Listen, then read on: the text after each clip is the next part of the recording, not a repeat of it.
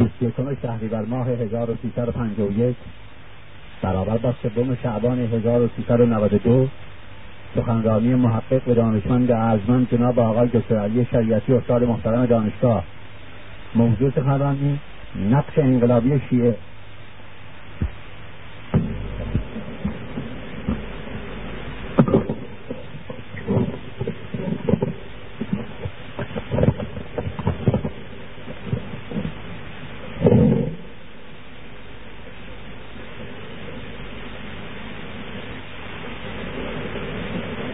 بسم الله الرحمن الرحیم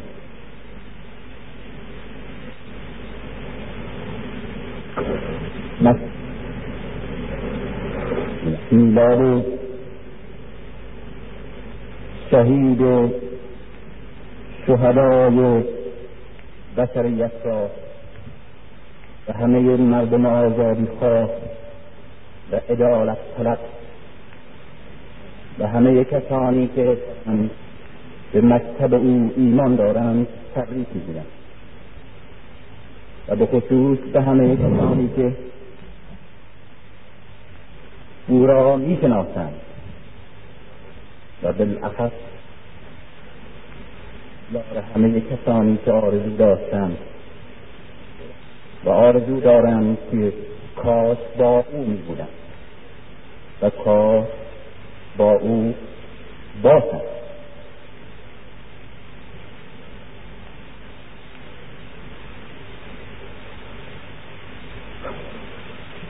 میلاد شهید یک معنی بزرگ و تکان دهنده داره.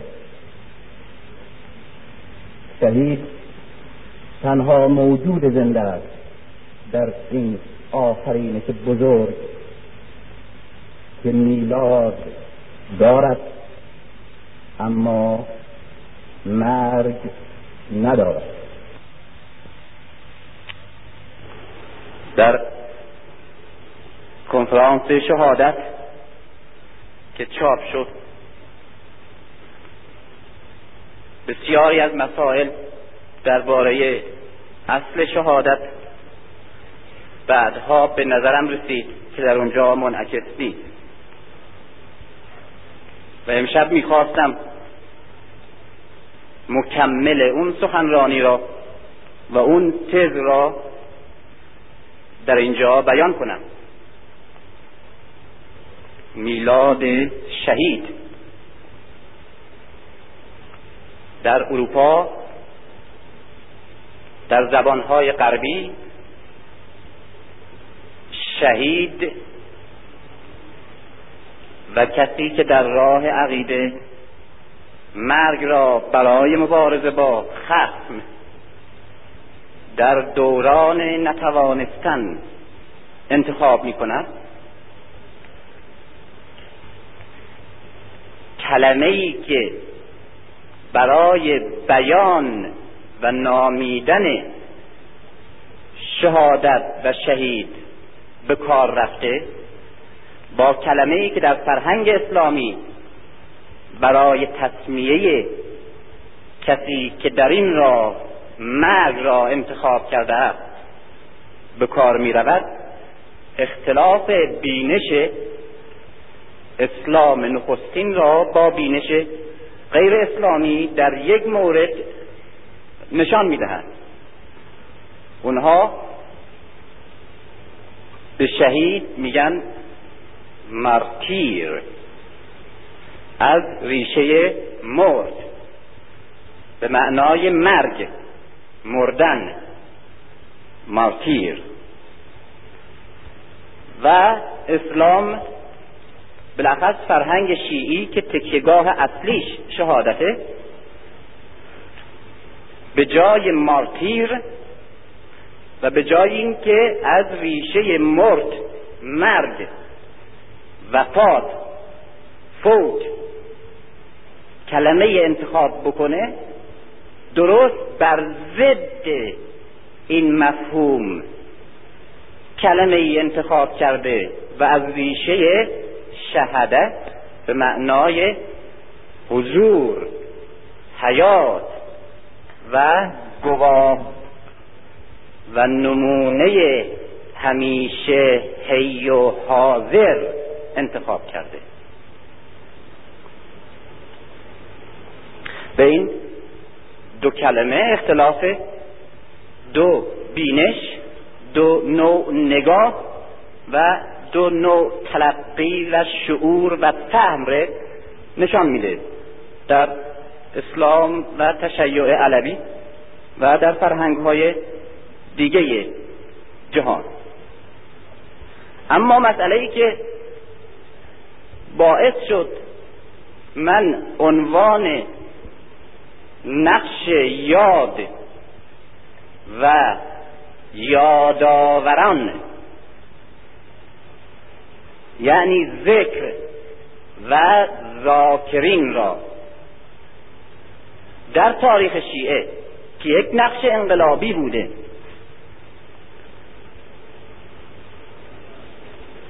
عنوان کنم و از اون موضوع که موضوع بسیار عمیق و اساسی است. فعلا صرف نظر کنم اینه که اساسا به طور کلی من عادتم اینه که دائما در حال فکر کردن مطالعه کردن جستجو سوال تحقیق در حد امکانات خودم که امکانات یک آدم عادی هر وقت به حرف تازه می‌رسم یک چیز تازه می‌فهمم و برام مسئله ای که بد میفهمیدم یا بد میفهمیده ایم روشن میشه؟ یا مسئله ای که اساسا بهش تکیه نداشتیم توجه نداشتیم. مطرح میشه در ذهنم. شتاب زده میشم که فوری مطرحش کنم عنوان کنم. و این حالت دائمی منه. اینه که همیشه حرفی رو می‌زنم که برای خودم تازگی داره و تازگی بهش متوجه شدم. این مسائل همونطور که گفتم یا مسائلی است که اساسا مجهول بوده یا مسائلی است که ته هست اما انحرافی. و من هم همونطور انحرافی میفهمیدم. و یا مسائلی است که خودم عنوان کرده بودم یک وقتی ولی ضعیف بوده ناپخته بوده و یا من انحرافی بوده. و اینه که طرح این مسئله رو بر همه مسائل دیگه ترجیح میدم. و همین هم هست و همین حالت هم هست که موجب این میشه که برنامه سخنرانی من درس من یک برنامه منظم مرتب چیده شده و عادی نباشه. گاه بی وقت شروع بشه گاه دیر وقت ختم بشه و گاه با نظم و نظام و قرامی که افراد دارن برای زندگیشون نخوره و تناقض پیدا کنه و موجب خشم ادهی از مستمعین بشه. و از این جهتی که از اونها عذر می‌خوام. و ناچار هستم اینجا توضیح بدم که من و کسانی که مخاطب من هستند تیپ فکری ما اساسا ایجاب می‌کنه که در این قالب های ریخته شده و منظم خیلی نگنجه. زیرا اونهایی که به حرف من گوش میدن و یا امثال من مستمع حرفه‌ای نیستند و من و امثال من هم نویسنده و یا گوینده سنتی و حرفه‌ای نیستیم. یک دردی داریم و دادی می‌زنیم. مسائلی برامون مطرح فوری با همه ایمانمون با زندگیمون با مسئولیتمون با همه وجودمون آمیخته دنبال راه حلشیم دنبال یافتن بهترین جوابش هستیم. می‌پرسیم میجوییم میاندیشیم. و به هر حال آدمی در ناآرامی دائمی و در جستجوی دائمی برای یافتن حقیقتی که برهان خودمون مسئول شناختنش می‌دانیم. این برنامه این حالت و این رابطه بین این جور گویندگان و نویسندگان و اون جور خوانندگان و شنوندگان مسلما رابطه است که نمی‌تونه با رابطه گویندگان و نویسندگان عادی طبیعی معقول منطقی و مستمعین حرفه‌ای عادی معقول و منطقی جور باشه. اینه که در یک شبی من اینجا با یک حالت خیلی غیر عادی و مثل یک کشف بزرگ و با احساس اینکه برای مستمعین خود من هم همین حالت وجود داره و در هر حالتی از زندگیشون اگر باشن همه چیز ترک می‌کنن تا این مطلب رو بشنون بفهمن متوجه بشن تحت بشه براشون. مسئله به مطرح می‌کردم که اگر تشیع صفوی به کنار بذاریم و بین خودمون و تشیع علوی رابطه مستقیم پیدا کنیم و تابش مستقیم تشیع علوی بر قرن ما بتابه مستقیم و از این فیلترهای صفوی رد نشه اون وقتی که وجدان امروز دنیای سوم وجدان امروز نسل آسی غرب و همچنین وجدان مسئول و آگاه مسلمین در تمام دنیا شعارهای اصلی تشیع که امامت عدالت و ایمان و وحدت هست همش همین. این شعارها را به عنوان شعارهای اساسی خودشون خواهند پذیرفت. و این مسئله بسیار بزرگیه که امروز در دنیا در غرب ایمان و در دنیای سوم عدالت و مبارزه ضد طبقاتی و در دنیای اسلام بازگشت به ایمان و همچنین عدالت مبارزه با استثمار طبقاتی و بالاخص وحدت در برابر امپریالیسم و سهیونیسم شعارهای اصلی دنیا و اینها شعارهای اصلی تشیع علوی. یک چنین مسئله رو مطرح می‌کردم بعد از دوستان گفتن که وقت گذشته بود یکی از مستمعین که مسلما مستمعین ما نبوده و مستمعی حرفه‌ای بوده لابد زندگی می‌کنن کار می‌کنن دنبال شغلشون خانوادهشون تفریحشون سلامتشون احتیاجاتشون. خیلی معقول منطقی یک مقدار هم از زمان ره بر حسب تقریم می‌گذارن برای امور دینی خیری مثال اینها. و عصبانی شده بود که این چه وضعیه؟ من با خانمم قرار گذاشته بودم که ساعت ده و نیم با هم بریم چلو کبابی. حالا ساعت یازده. خانمم اون بالاست من خودم این پایین نمی‌تونم بهش بگم که پاشیم بریم این مشکل رو چجوری باید حلش بکنیم؟ راستم میگه. ما به عنوان گوینده به عنوان شنونده نه گوینده حرفه هستیم و گویندگی را حرف زدن شغلمون باشه و نه هم حرف شنیدن. به عنوان یک سوادی در ضمن کارهای دیگه زندگیمون اون هم یک سنتی برامون باشه.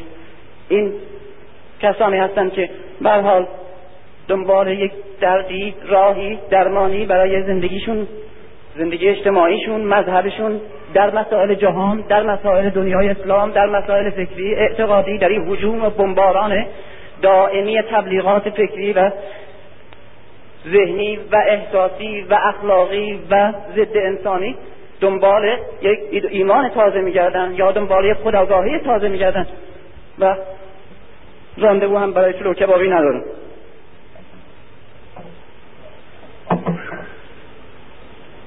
مسئله ای که تازه متوجه شدم و البته خودم رو سرزنش می‌کنم که چرا تازه متوجه بشم برای اینکه در مسیر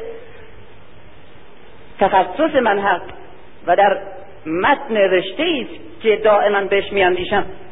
هم تاریخ هم جامعه. و متاسفانه دیر متوجه شدم. اینه که بیشتر از همیشه و عجولانه می‌خوام مطرحش کنم. و البته مسئله است که با امشب تناسب هم داره.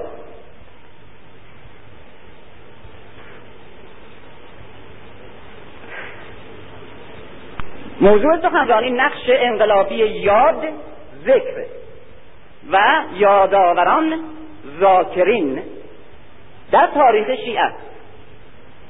اما اون که می‌خواهم مطرح کنم اعمه یعنی نقش انقلابی همه عقاید و شعائر اختصاصی شیعیان که امروز در چشم یک روشنفکر آگاه مسئول اجتماعی که بینشی علمی و همچنین مترقی دارد موهوم بی منطق و حتی تخدیر کننده و ارتجاعی تجلی می کند و این روشن فکر چه مذهبی باشه و چه غیر مذهبی؟ چه شیعی خالص و معتقد باشه و چه غیر شیعی؟ در محکوم کردن این دسته از عقاید و شعائر تردید نداره. مسائلی است که خود ما یعنی کسانی که از نظر اعتقادی به تشیع معتقدند و تشیع یک مذهب بسیار مترقی و نجات دهنده و آگاهی بخش حتی برای انسان امروز. میشمارند و می‌شناسند. این روشن فکرها هم که ما باشیم غالبا این گونه اعتقادات و یا این گونه شعارها و شعائر را به شدت محکوم می کردیم انتقاد می کردیم و معتقد بودیم که باید باش مبارزه کرد. و از میانش برداشت تا بتوان ذهن جامعه را شستشو داد و برای پذیرش عقاید و شعائر اصلی و اساسی تشیع آماده کرد. بنابراین موضوع سخن من اعتقادات انحرافی شعارهای انحرافی و سنتها و تظاهرات و اعمالی است که امروز به شکل آمیانه و منحط در نظر روشنفکران مترقی که حتی به شدت هم شیعی هستند محکوم تلقی میشه. و این اعتقادات و این احکام رو امشب می‌خوام مطرح کنم که کدام ها هست و چگونه قابل انتقاد و ایراده و چگونه از طرف تیپ ما و من جمله خود شخص من همیشه مورد انتقاد واقع می شده و محکوم و با تشیع نخستین یعنی تشیع علی و اطرت و خاندان پیغمبر که اسلام راستین و اسلام حقیقی است. مغایر و متناقض تجلی کرده و تلقی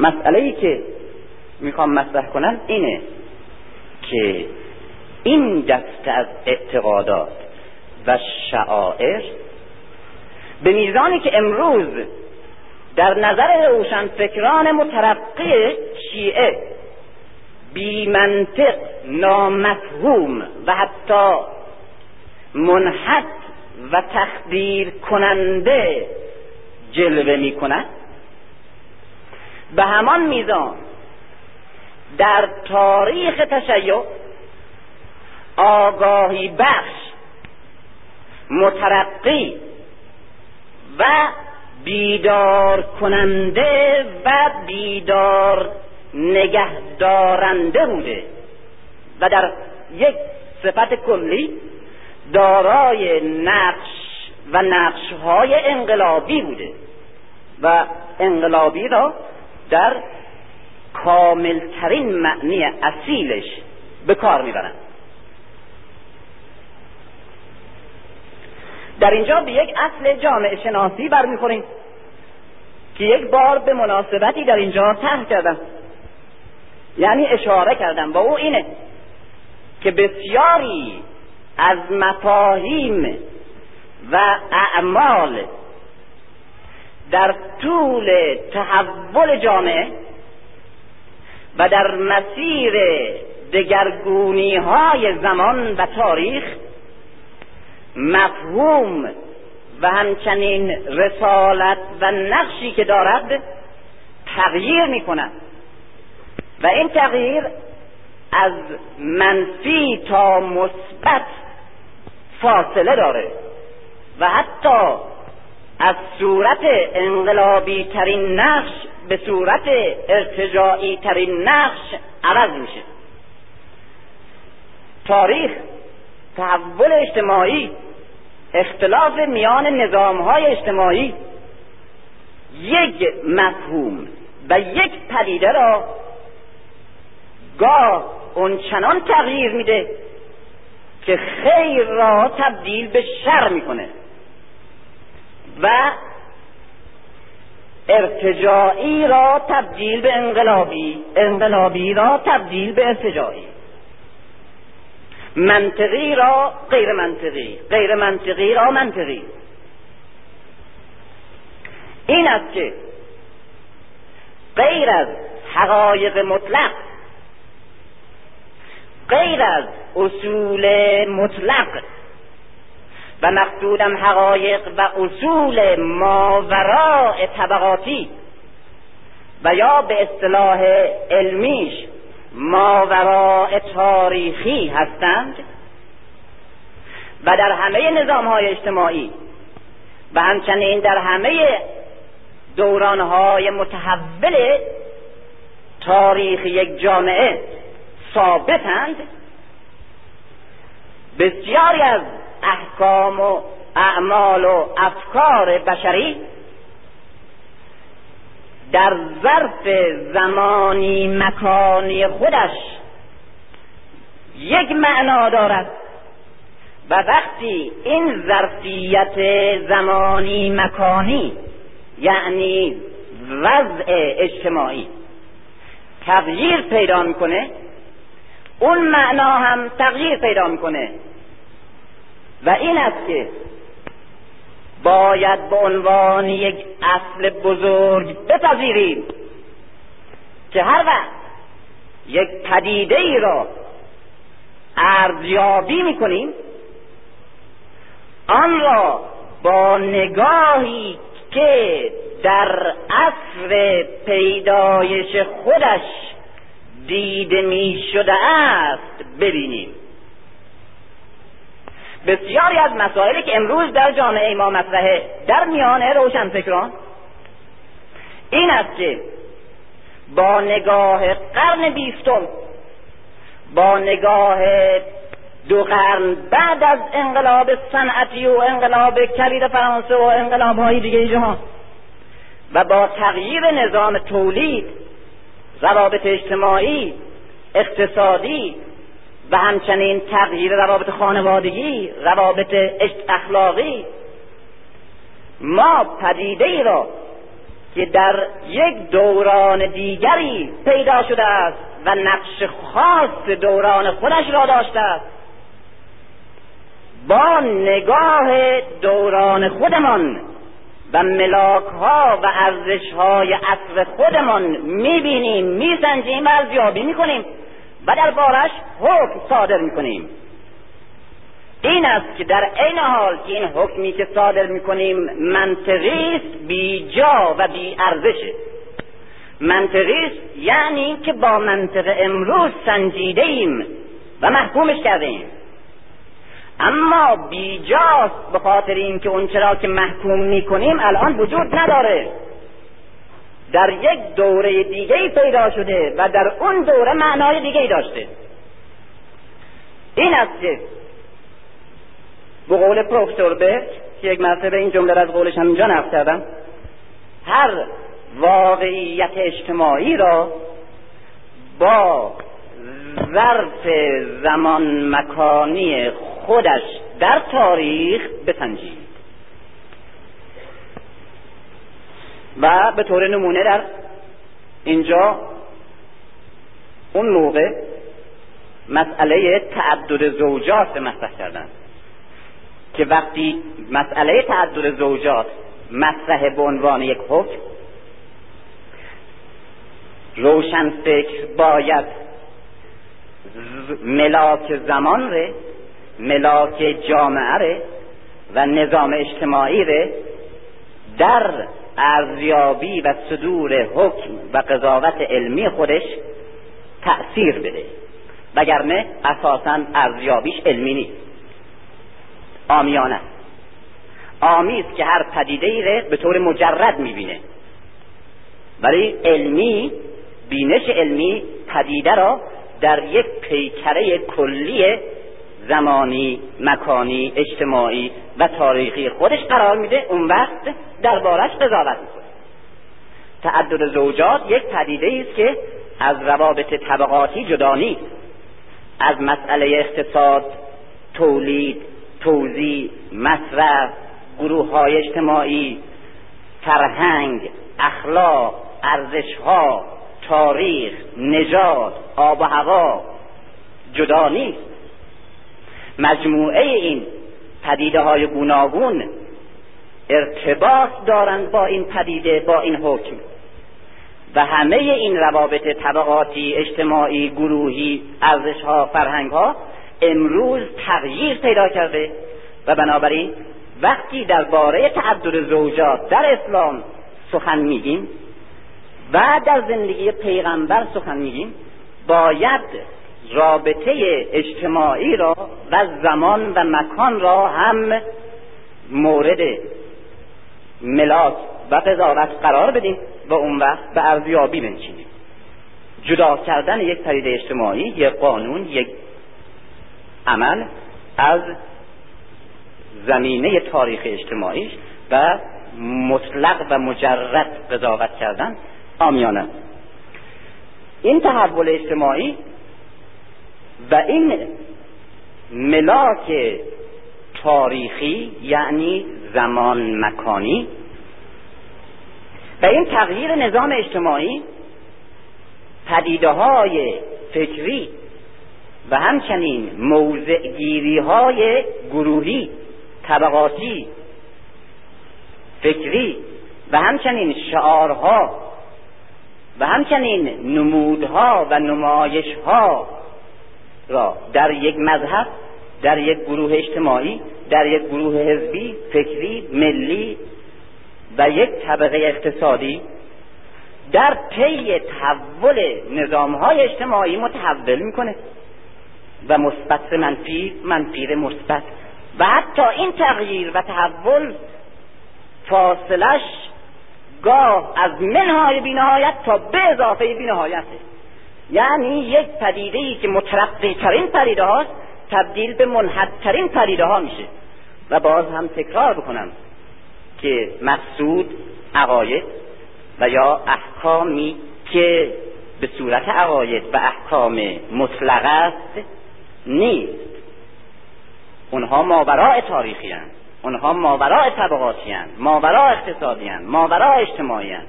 اونها حقایقی هستند مثل قوانین طبیعت. طبیعت در حال تغییر دائمی است اما قوانین طبیعت همیشه ثابته. اونها که جزء ناموس خلقتن اونها همیشه ثابتند مثل نوامیس طبیعت. اما مقصود پدیده های اجتماعی هستند که یک گروه در زمینه خاص فکری اجتماعی فرهنگی طبقاتی که قرار دارد می آفریند خلق می کند بدان معتقد می شود ابراز می کند و انتخاب می کند بعد وقتی که این زمینه به کلی دگرگون شد اون انتخاب ها از نظر محتوا از نظر معنی و از نظر نقشی که داره به کلی عوض میشه. و این هاست که من متوجه شدم به صورت یک کشف کاملا تکان دهنده برای خودم و بینهایت هیجان انگیز برای خودم.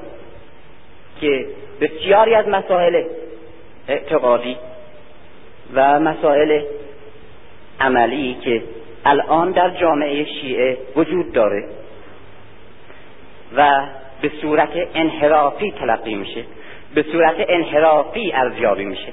خود ما بیشتر از همه میکوبیدیمش و میکوبیم و به شدت انتقاد می‌کنیم و به شدت آرزو می‌کنیم که کاش از بین بره و جاشر حقایق نخستین شیعه بگیره اینها مسائلی بودند و اعتقادات و اعمالی بودند که در طی سرنوشت ویژه تاریخی شیعه نقشی انقلابی منطقی و نجات دهنده داشتند. اینه که این است که من به عنوان یک درسی برای خودم و برای همین هم درسی برای همه کسانی که در این سرات می اندیشند می‌خواستم اون چیزی که خودم آموختم اینجا مطرح کنم و او اینه که هر وقت یک پدیده مذهبی اجتماعی در گروه خودمون در جامعه خودمون دیدیم و ارزیابی کردیم و با منطق سنجیدیم و با مسئولیت هایی که امروز برای ما مطرح هست مقایسه کردیم و بعد دیدیم بی منطقه و محکومش هم می‌کنیم از نظر منطقی باید ضابطه علمی زمان ره و ملاک تاریخ ره یعنی سرنوشت خاص شیعه را در تقدیر تاریخی خودش مورد نظر قرار بدیم. و در اون زمینه این مسئله رو پیادش کنیم و اونجا ببینیمش و اونجا تحلیلش کنیم و اونجا بفهمیمش. این هم به فهم عمیق و علمی این پدیده اعتقادی یا عملی و اجتماعی مذهب ما را کمک می‌کنه و هم ما را کمک می‌کند تا تاریخ تشیع را مسیر حرکت رسالت خاصی که رسالت خاص شیعه در تاریخ اسلام هم از نظر مذهبی و هم از نظر اجتماعی بوده ما را آگاه می‌کنه و اونها عبارت هست از عبارت هست از مسائلی که الان باش از برخورد داریم تماس داریم و وقتی فهمیده میشه که اول برامون روشن بشه که این ظرف زمان مکانی یا محیط اجتماعی یا ظرف تاریخی خاص شیعه چیه؟ این اول باید روشن بشه. اون وقت مسائل توی این مسیر ریخته بشه و بعد ارزیابی بشه و بهش نگریسته بشه. من اول این توضیح بدم که حقایق را به نام حقایق اسلامی حقایق شیعی. این حقایق حقایق ثابت لا یتغیر است. اما اون چیزی که ما معتقدیم باید تغییر کند کیفیت ابزار زبان وسائل معنوی و مادی شکل شیوه و نوع کوششی که ما در احیا حفظ و نشر این حقایق ثابت داریم. اینه که باید بر حسب نیاز زمان و اقتضاع زمان عوض بشه. اگر کسی معتقد باشه که در اصول اعتقادی و یا عملی اسلام و یا شیعه باید به اقتضاء زمان تغییراتی ایجاد بشود و اسم این عقیدش به اصلاح دینی بگذاره این اساسا معتقد به دین نیست. این یک آدمی است که ممکنه به عنوان یک رهبر اجتماعی بپذیریمش ممکنه به عنوان یک متفکر بپذیریمش. ممکنه به عنوان یک کسی که خیر جامعه رو مثلا در نیتش داره بپذیریمش. اما به عنوان یک کسی که معتقد به تشیع یا معتقد به اسلامه نمی‌تونیم بپذیریمش. اساسا اون که همه فرقه های مختلف و همه جناها و بینش های مختلف شیعی و اسلامی در این اصل با هم مشترکند. این است که اصولی که از قرآن و سنت بیرون میاد. چه اصول اعتقادی و چه عملی لا یتغیر اما اون چی که اختلاف از بین بینش های مختلف در شیعه یا در اهل تسنن این است که از این اصول ثابت چگونه باید امروز دفاع کرد چگونه باید ارائه داد چگونه باید پخش کرد چگونه باید تحلیلش کرد و با چه منطق و با چه شیوه و با چه وسیله ای اینه که گروهی مثل ما معتقدند که حقیقت ثابت اسلام را اصول ثابت و ارزش های لایتغیر تشیع را باید در تجلی فهم های متحول زمان ریخت و بر حسب زبان علمی و بینش اجتماعی و نیازها و دردها و مشکلات زمان با اعتناب به این مسائل و این واقعیات عینی طرح کرد. وگر زیرا اسلام وحی همچون تکی از وجود مثل طبیعت اصولش ثابته ولا یتغیره این علمه که در حال تکامله. علم یعنی چه یعنی رابطه ما با واقعیت خارجی. این در حال تغییر تکامله و تحوله و این باید تکامل پیدا کنه باید تغییر پیدا کنه باید تحول پیدا کنه تا اصول ثابتی که طبیعت را می‌سازد و قوانین علمی نام دارد روشن بشه برای ما. و هرچه بیشتر و درستتر ما پی ببریم به حقیقت ثابتی که قوانین طبیعت است.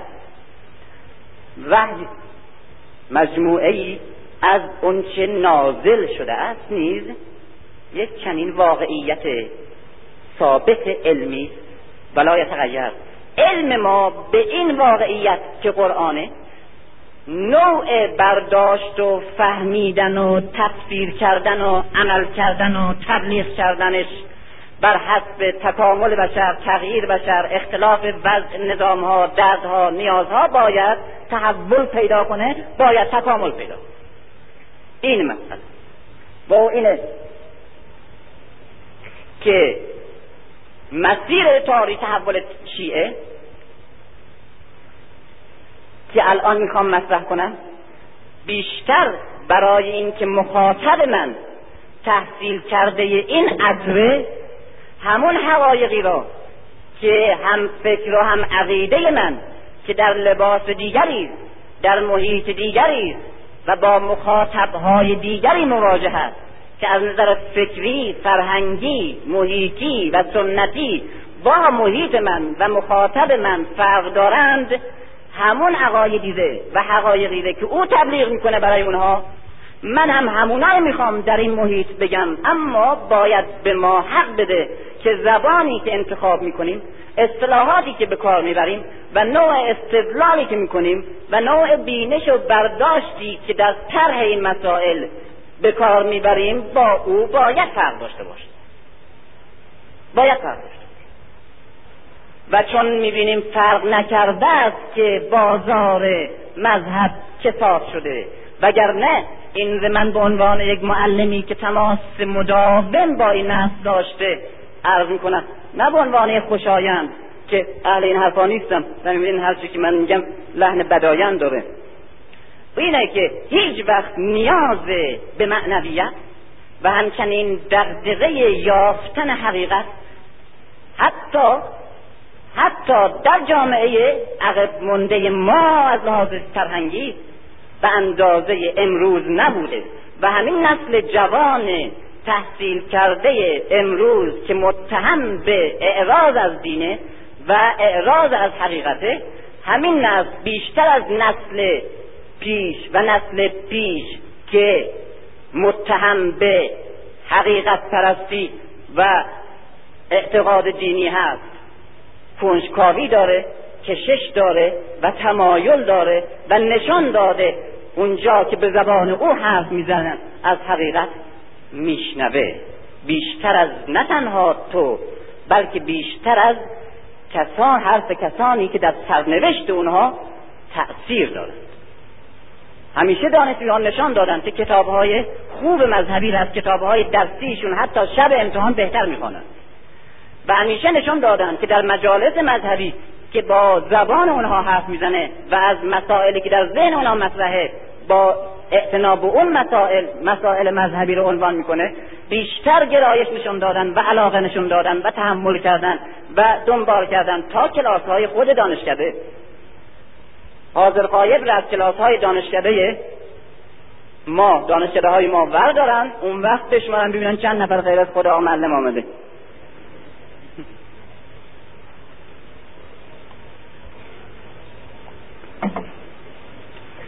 اینجا از بچه آمده بود پیش گفت که خیلی متاسفم.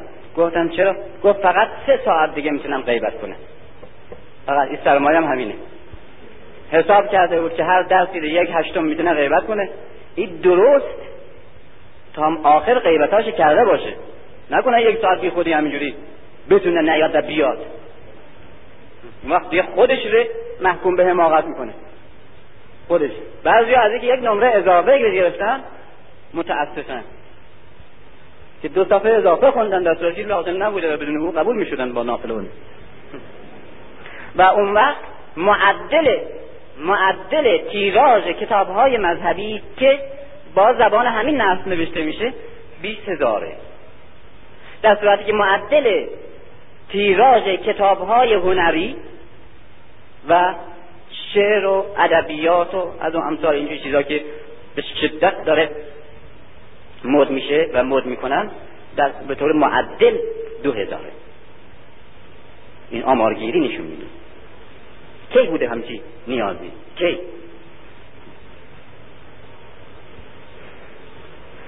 به زبان و با اصطلاح این نسل باید حرف بزنیم. و یک مقدار زیادی از این سوء تفاهماتی که شده مربوط به اختلاف زبانه. تعبیر عوض شده اون هم عقیده من خیال کرده که عقیده عوض شده. این یک حرف دیگر. در کلاس درس داده بودم که یکی از اصول اسلامی ایجاد رابطه مستقیم انسان و خدا. بعد یکی از دانشیان می‌پرسه که پس علمای مذهبی و روحانیون ما که در اسلام هستند در شیعه هستند اینها چی؟ تو که میگی اسلام یکی از امتیازاتش بر ادیان دیگه اینه که انسان رو مستقیم در رابطه با خدا قرار میده و واسطه مذهبی وجود نداره در اونجا استدلال می‌کنن خود این سوال و جواب در متن کتاب اسلام شناسی منعکس شده چاپ شد استدلال می‌کنن که در ادیان دیگه اساسا اصل سنت قانون دینی و رسمیت مذهبی این است که من در رابطه با خدا باید متوسل به واسطه های رسمی بشن. این واسطه ها هر که می‌خوان باشن بدون واسطه ارتباط ایجاد نمیشه. اما در اسلامی واسطه ها وجود ندارن. یک چنین طبقه رسمی مقام رسمی نیست. مقام های علمی مذهبی که الان در اسلام و در شیعه وجود دارند مقام های علمی ضروری هستند. بعد مثال زدن که مثلا در یک شهری افرادی انتخاب میشن استخدام میشن با لباس رسمی برای حفظ این شهر. در بعضی از این محلاتی که خارج از شهره و اونجا افرادی به عنوان مأمورین انتظامی رسمی وجود ندارند خود مردم در اون محله جوانهایی ره از محله خودشون که خانوادهشون ره خودشون ره سابقهشون ره طرز فکرشون ره و از انرژیشون ره نیروی بدنیشون ره می‌شناسن و بهش اطمینان دارن انتخاب می‌کنن به عنوان نگهبان یا شبگرد. اینها مقام های ضروری هستند اما رسمیت ندارن. اما کسان دیگه هستند که مقام های رسمی هستند یعنی مأمور انتظام یعنی مأمور انتظامیه پاسبانه. این مقام رسمیه. یعنی لباس رسمی داره و چوب قانون داره. اون هیچی نداره. لباس معمولیه محله داره. اما از طرف محله انتخاب شده به طور غیر رسمی ضرورت وجود او را ایجاد کرده برای امنیت اون محل. اختلاف بین این دوتا در همه دنیا کاملا مشخص اون که مقام رسمی برای این کار ممکنه شایستگی این کار نداشته باشه. ممکنه آدم نادرستی باشه. ممکنه. ممکنه با دزد همدستم باشه. بازم امکانش هست. ممکنه تجاوز کنه. ممکنه از رسمیت خودش و از مقام رسمی خودش سوء استفاده هم بکنه علیه فردی افرادی خانه های خان اشخاص. در یک مرافعه ممکنه طرف ظالم بگیره مظلوم بکن اینها همه در فردی که رسمیت داره ممکنه. اما اون کسی که ضرورت ایجادش کرده چنین امکانی وجود نداره چنین احتمالی. برای اینکه این مقام ره شخصیت خودش به وجود آورده و همچنین ضرورت نیاز این محله چنین افرادی به انتخاب کرده. این است که این مقامات ضروری همواره مورد نیازند و در اثر نیاز همه این جامعه و آگاهی و شعور همه مردم و با اراده همه افراد انتخاب شدن و مرجع مردم و قابل تکیه کردن هم هستن قابل اعتماد هم هستن و اینها هم هرگز نمی‌توانند اجهاب کنند نمی‌توانند تجاوز کنند نمی‌توانند ناپاک باشند. مقام ضروری. اما اون که مقام رسمی نه. بنده معلمم ابلاغ دارم. رتبه پنجام هستم به قول اون آقا آمدن سر کلاس. این شاگرد دهنش میچاد که به من بگه تو سواد نداری.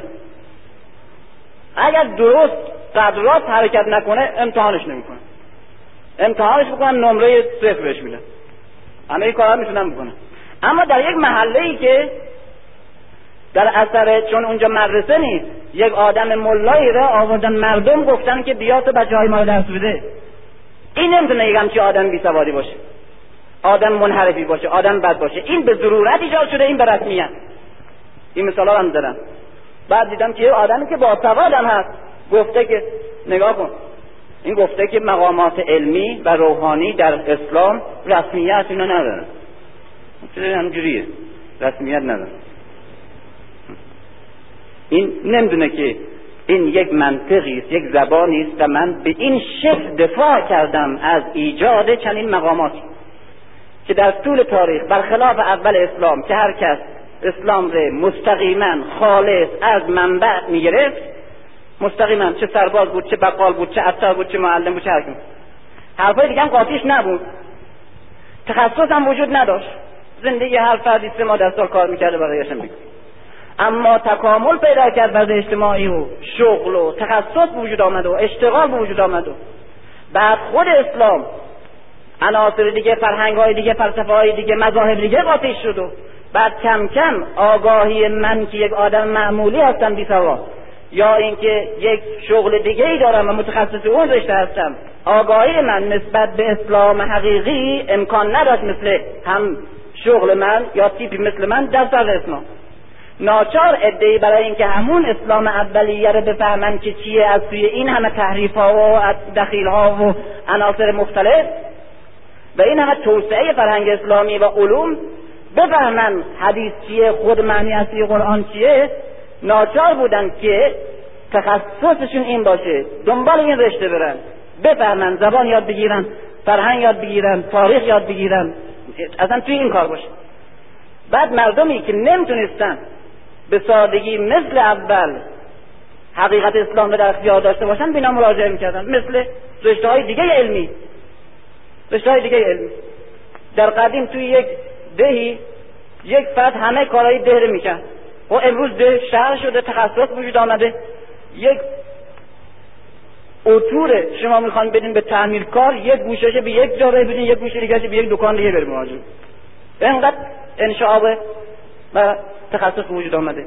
این گسترش علوم و همچنین در همامیختگی مذاهب و حقایق با باطل ها با عناصر خارجی و همچنین اشتغالات اجتماعی تخصص شغل و توسعه تمدن و فرهنگ تخصص اسلامی و دینی به وجود آورده و اینها ادعی هستند که در اثر تکامل وضع اجتماعی و فرهنگی و مدنی جامعه های اسلامی وجودشون ضرورت علمی پیدا کرده و اسلامی و پیدا شدن.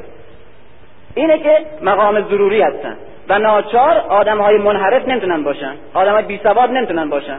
مثل مقام کلیسایی نیست که این بابا از روم ابلاغ داشته باشه وارد یک شهر بشه ناچار همه باید تسلیمش باشن. ولو آدم منحرف باشه آدم پستی باشه آدم فاسدی باشه. ناچارن. مثل همونطور که یک فرماندار میاد یک آقای روحانی هم میاد از مرکز. این مقام رسمیه. اما در اسلام مقام مقام ضروریه.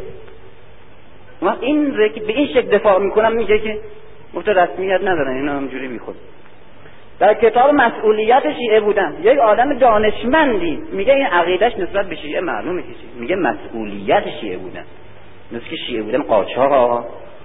مگر مگر رشوت مگر انحرافه مگر خطاست گناه. چه مسئولیت داره آقا؟ شیعه بودن چه مسئولیت داره؟ اختلاف زبانه دیگه. اختلاف زبان. این تو اداره رفته مثلا یارو گفته این کار برای ما بکن. گفته آقا برای ما مسئولیت داره بعد می‌بینه که پشت کتابم من نوشتم مسئولیت چیه بودن. اختلاف زبانه. ولی همون حرفه همون حرف همون حرفه. تو میگی عدل عدل اصل شیعه. است منم میگم عدل اصل شیعه. است راسته. میگی امامت اصل شیعه است منم میگم امامت اصل شیعه است. ولی می‌خوام به نسل هم زمان و هم زبان و هم فکر خودم حالی کنم شیعه که میگه امامت و عدل چی داره میگه؟ این چیه معنی چیه؟ چرا این روی تکیه می‌کنه؟ بعد ناچارم بگم یک رهبری متعهد رهبری انقلابی فکری یک جامعه برای ساختن جامعه به شکل اعتقادی و فلان. مجبورم اینجور بگم. رژیم اینجوریه. بعد اون میگه رژیمه رژیم مثلا وحشتش میگم عدل. خب عدل همه میگن عدل. کی هست اصلا در, در دنیا طرفدار ظلم باشه؟ بهترین نوشته ها درباره عدل و عدالت اجتماعی آلم دالف نوشته. خب من می‌خوام به این هم فکر خودم هم زبان خودم بفهمونم که این عدلی که شیعه روش تکیه می‌کنه یکی از اساسی ترین ابعاد معنیش مبارزه ضد طبقاتیه که امروز مطرحه در دنیا. این مبارزه ضد طبقاتی ضد استثماری همین ره در شیعه روش تکیه می‌کنه به عنوان یک قرارداد عدله بعد اون خیال می‌کنه من یک عدل دیگه دارم میگم. الان هم می‌خوام مسیر تاریخی تشیع بگم. با کلماتی که دانشجویان من که با فلسفه تاریخ با جامعه شناسی با مسائل فلسفه سیاسی با تئوری های اقتصادی با اینجور مسائل با اینجور اصطلاحات زمان آشنایی دارند بتونند دریابند که روح اصلی که سرنوشت تاریخی تشیع شکل داده چیه؟ و او اینه که یک تبصره دیگه هم کنم. و اون انتقادی است که میگن تو مسائل اسلامی یا مسائل شیعی یک توجیه اجتماعی و توجیه طبقاتی گاهی می‌کنی. در صورتی که مسائل اسلامی و مسائل شیعی یک توجیه فقط و فقط الهی دارند به این معنا که وقتی میگی نهضت اسلام در یک زمانی به وجود آمد که زمان نیاز به چنین نهضتی داشت ایرونی رومی و عرب در قرن هفتم بیش از همیشه و به صورت خداگاهی از تبعیض طبقاتی و از استبداد حاکمیت و حکومت رنج می بردن و از تبعیض نژادی و از تبعیض طبقاتی و استثماری و اقتصادی و ملی و امثال اینها.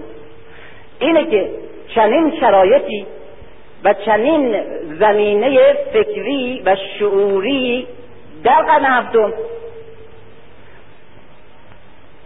اسلام را به عنوان پاسخ بزرگی به نیاز خودش تلقی کرد و این زمینه موجب گسترش سریع و وسعت شدید اسلام در نیم قرن اول در بخش بزرگی از جامعه متمدن او زمان شد.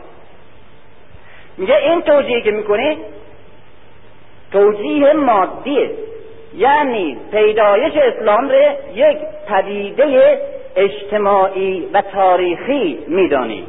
در صورتی که اسلام را باید گفت که پدیده است از وحی نازل شده از آسمان و گسترش و موفقیتش هم به اراده خداوند.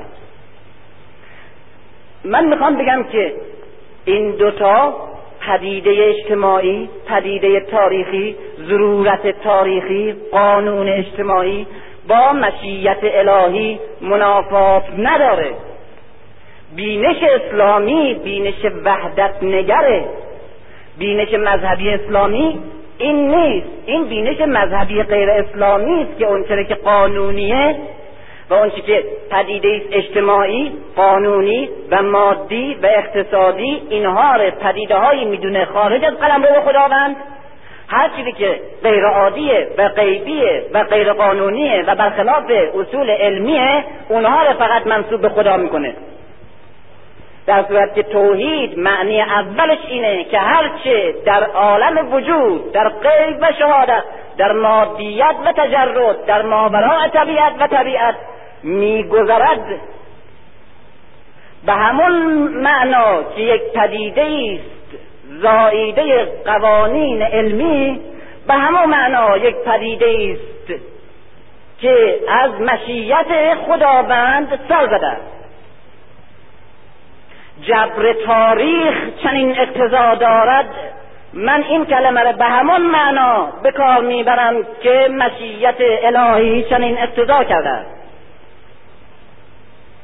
دو تا چیز نیست. در یک تک نان گرم همطور که یک جا در یک تک نان گرم در دست گرسنه همان اندازه خدا را می‌توان احساس کرد که در یک پدیده غیبی چرا ما هر که برخلاف قوانین علمی باشه برخلاف جبر تاریخ باشه برخلاف اقتصاد باشه برخلاف محسوس باشه و منطق باشه و برخلاف قوانین علمی باشه اونا رو فقط به خدا منصوب کنیم. چرا هر وقت یکی میمیره میگیم که این دیگه در اختیار خداوند قرار گرفت در قلمرو خدا قرار گرفت. مگر پیش از مرگ در قلمرو کی بود؟ مگر خدا در آخرت بیشتر وجود داره از دنیا؟ در زمین بیشتر وجود کمتر وجود داره تا آسمان. در روح بیشتر وجود داره تا جسم. در نم بیش کمتر وجود داره تا نماز. چگونه توحید رو می‌فهمیم؟ بنابراین وقتی که یک پدیده ای مثل نهضت اسلام تحلیل می‌کنیم که ضرورت زمانه و ضرورت زمان بوده و پاسخ گفتن به نیاز بشریت بوده و باید به وجود می آمده و پیغمبر اسلام یک رسالت بزرگ بشری و اجتماعی را به دست داشته است. این به همان معناست که رسالت او از طرف خداوند بر او عرضه شده است و او فرستاده مستقیم خداونده و حقایقی که به عنوان آیات بر زبانش جاری می شود این حقایق هم حقایقی است که مستقیما از وحی بر او نازل شده و هم حقایقی است که مستقیما با ضرورت اجتماعی منطبقه. به همین معنام هست که قرآن به تدریج نازل میشه. بر حسب واقعیت ها واقعه ها ضرورت ها و تحولات جامعه پیغمبر. این دوتا دو تا نیست یکی.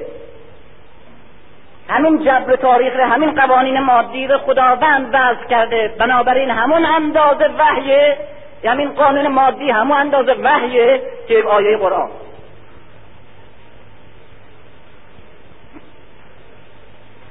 تاریخ, تاریخ اسلام تاریخ اسلام نهزت اسلام در یک کلمه. نهزت اسلام در یک کلمه. وقتی میگم اسلام یعنی اون که از طرف خداوند نازل شده است بر پیغمبر اسلام. چیزا باید توضیح این حقایق این مکتب الهی در قرن هفتم که به وسیله پیغمبر اسلام اعلام شد و ابلاغ شد. این یک رسالتی بود که از نظر جهتگیری و موضع طبقاتی یک جهتگیری مردمی و ضد طبقات ضد مردم بود. کلمه چپ و راست که امروز در زبان ما رایجه یکی از اون کلمات. من این کلمات نه به معنای فارسیش به کار می‌برم و نه به معنایی که الان روشنفکرها معمولا به کار می‌برن. به معنای انقلاب کبیر فرانسه به کار می‌برن. در اونجا ریشه این کلمه اینه. در مجلس ملی فرانسه دو گروه نماینده وجود داشت. نماینده اشراف و سرمایداران و ها که انتخاب می‌کردن میفرستادن به مجلس. یه عدم نمایندگان توده مردم عوام پپل. نماینده مردم عادی نمایندگانشون در طرف چپ مجلس مینشستن نمایندگان طبقات اشراف و طبقات حاکم در طرف راست مجلس. اون وقت برای ساده کردن بیان و روشن کردن مسائل با این دو کلمه رو به کار می بردن که فلان آقا در سخنرانیش یا در نوشتهش گرایش به چپ پیدا کرد یا گرایش به راست به چپ یعنی در مسیر طبقاتی قرار گرفت گروهی قرار گرفت که با نماینده طبقات توده بودن. و دست راست یعنی نماینده طبقه حاکم طبقه ثروتمند طبقه استثمارگر طبقه اشراف. این دو کلمه بعد به صورت دو تا اصطلاح در مسائل اجتماعی به کار رفت و به کار میره. اعم. در زبان فارسی به عنوان اصطلاح اجتماعی اختصاص پیدا کرده به یک گروه خاص اما در خود اروپا این کلمه چپ و راست بیشتر از صد سال پیش از ایجاد مارسیسم استعمال داشته. به اون معنا. چپ بنابراین مجموعه اعمال حرکات جهتگیری ها اعتقادات و ادبیات و هنری است که در خدمت توده مردمه و مردم محروم و عدالت خواهه. و راست مجموعه این چیز هاست که خاص طبقه برخورداره. این طبقه برخوردار در هر دوره یک طبقه خاص.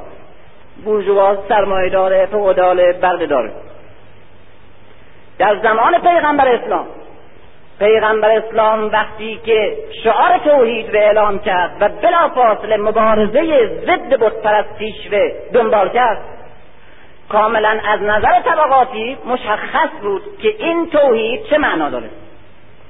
موضع طبقاتی که از اون موضع شعار توحید اعلام شد موضع طبقاتی که از اونجا مبارزه ضد بتپرستی عنوان شد موضع طبقاتی توده محروم مردم بود. و کاملا طبقه برخوردار باغداران طائف کاروانداران قریش و همچنین بردهداران عرب فهمیدند که وقتی میگه لا اله یعنی تو نیستی و امثال تو و همه دین تو و ارزشهای تو.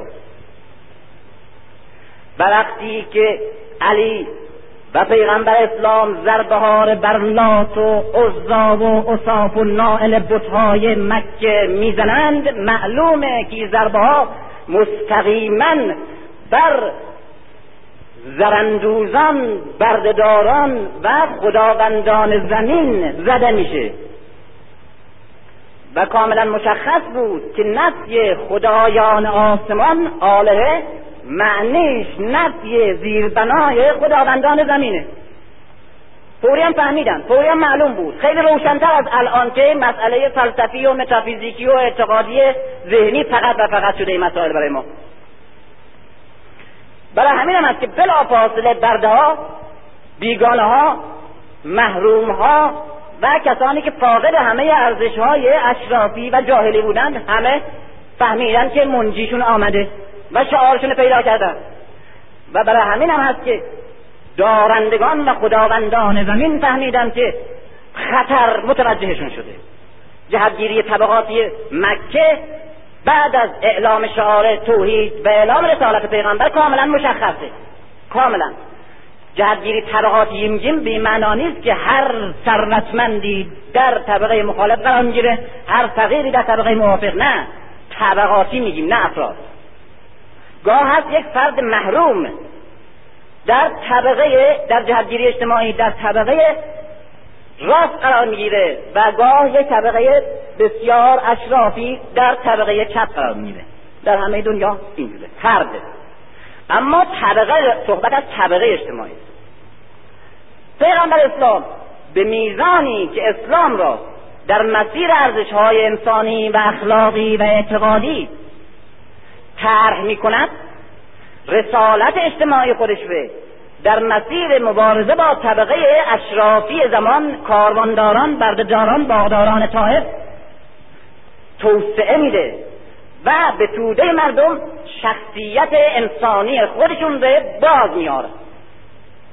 برای همین هم هست که آدمی مثل بلال که یک حبشی سیاه پوست برده در مکه در این نهضت یک شخصیت محبوب و شریف و برجسته پیدا می‌کنه که اشراف بزرگ قریش که جزء اصحاب شده اند خودشان در برابر بلال احساس حقارت می‌کنند این نشان میده که نهضت از نظر جناح طبقاتی و اجتماعی تکیهگاهش کجاست موضع گیریش کجاست.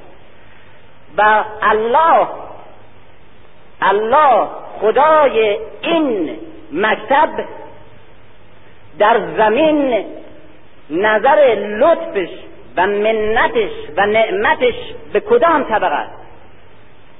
و در کنار کدام طبقه قرار داره؟ این کاملا مشخص.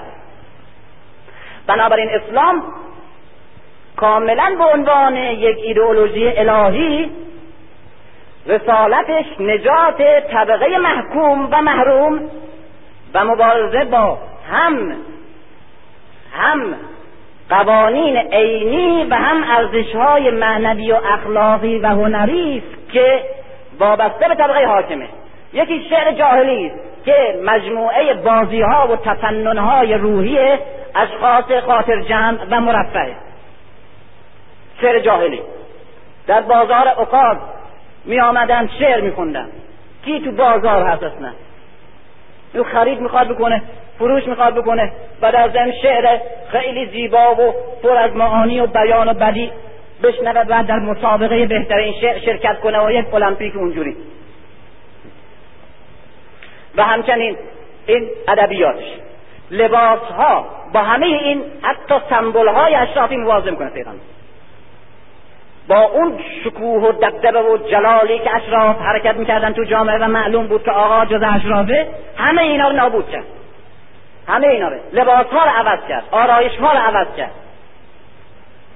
تا همه مساوی باشن. همه اون من جزء فلان طبقه و فلان خانواده هستم همه نفت شد نابود شد. کسی حق نداشت از اجداد خودش سخن بگه. شعری حق نداشت که مداحه خودم خانواده بگه. و مداحی حق نداشت از شخصیتی مد کنه و از شخصیتی زم زیرا الحمدلله رب العالمین. اما نهضت در این مسیر پیش میرد. این سرنوشت یک نهضت انقلابی و اجتماعی سرنوشتی بود که اسلام هم دچارش شد. پیغمبر اسلام دو تا رسالت داشت. یکی رسالت پیغمبری و نبوت داشت رسالت ابلاغ. مثل همه پیغمبران دیگه مثل مسیح. پیامی بهش رسیده باید به مردم برساند. و سلام یکی امامت به معنای رهبری جامعه پیاده کردن پیام و آموزش یک گروه از انسانها برای تشکیل یک امت نمونه در جامعه بشری. اینجا رهبری سیاسی می‌خواد رهبری اجتماعی می‌خواد. اینجا مسئولیت تعهد درگیری و جنگ و جهاد می‌خواد. اینه که پیغمبر یک دستش پیامه یک دستش شمشیر. یکی نماینده یک مکتب یکی نماینده یک رسالت و رهبری و امامت اما یک ایدئولوژی در ظرف 23 سال می‌تواند به خاتمیت برسد. ایدئولوژی مکتب پیام.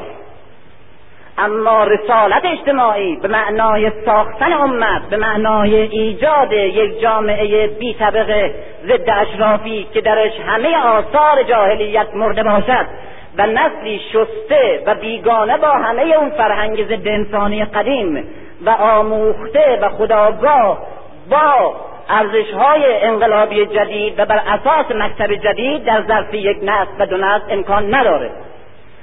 این است که خاتمیت پیغمبر اسلام فقط متوجه نبوتشه.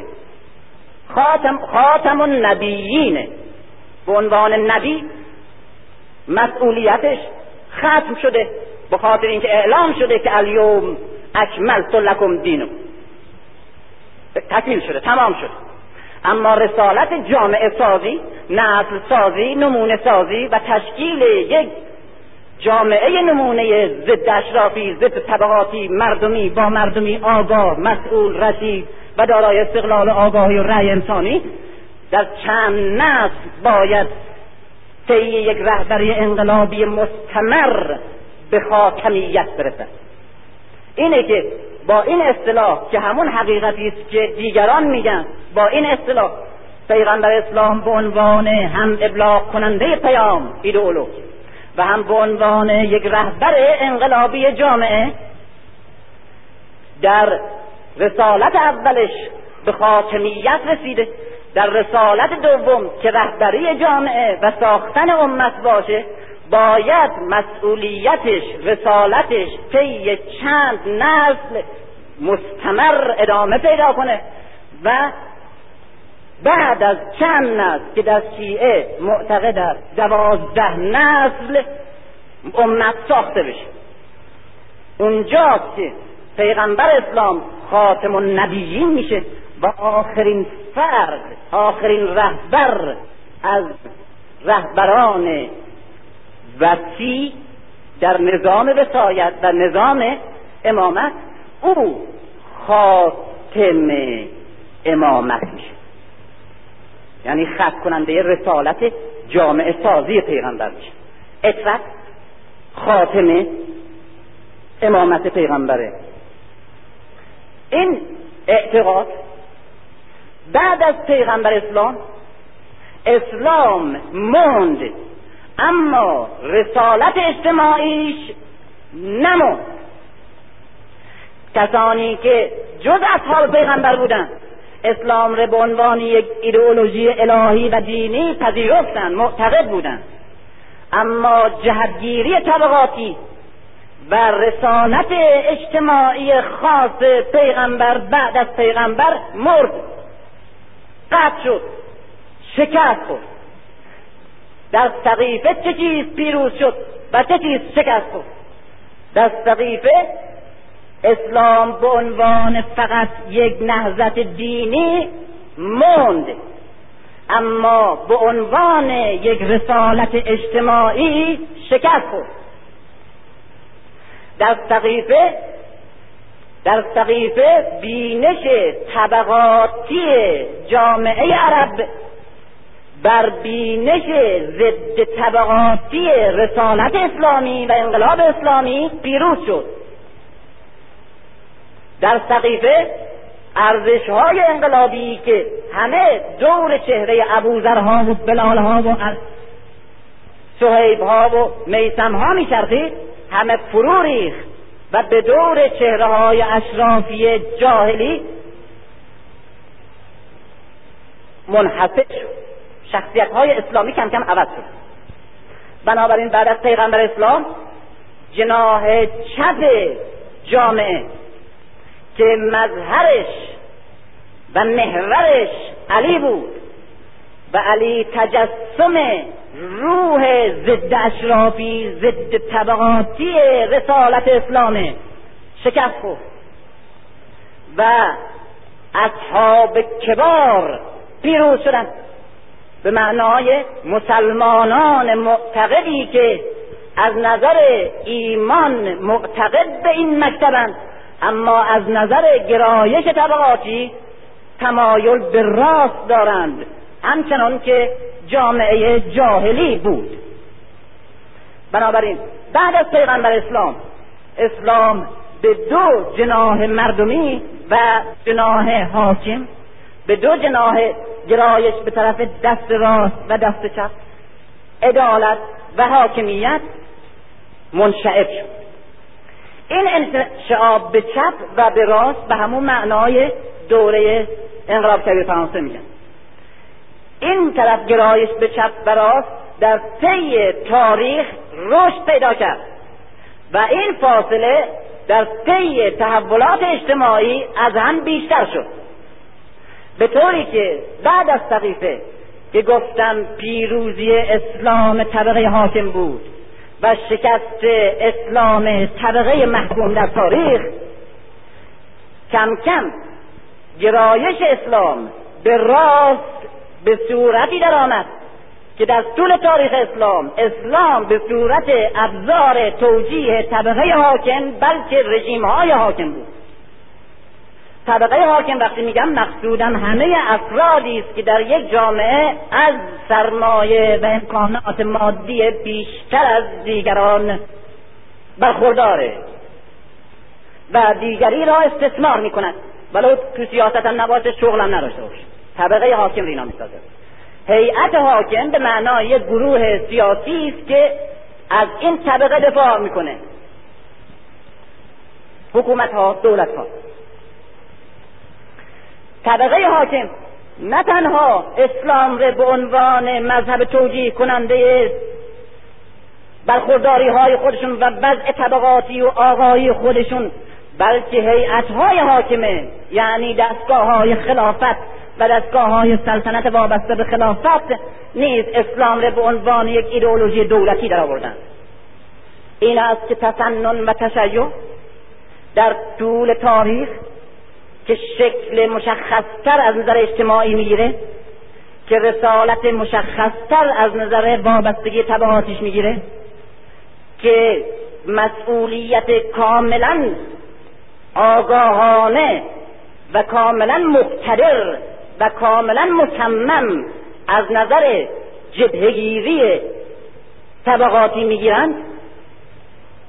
تسنن به صورت یک مذهب وابسته به طبقه حاکم و به صورت یک دین دولتی در میاد و تشیع به عنوان یک ایمان نجات بخش و امید بخش برای طبقه در زنجیر استثمار شده نژادها و ملتهای محروم و همچنین طبقاتی که به شکلهای گوناگون از بردگی تا عجم بودن به وسیله اسلام دولتی تسنن عملی و اسلام طبقاتی تحقیر می شدند و محروم می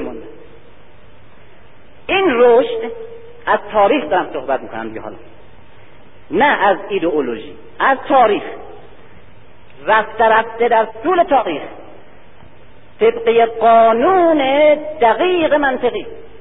به میزانی که تسنن به شکل یک جبهگیری دینی طبقه حاکم و مکتب توجیه کننده هیئت حاکم که ابزار دست طبقه حاکمه علیه مردم.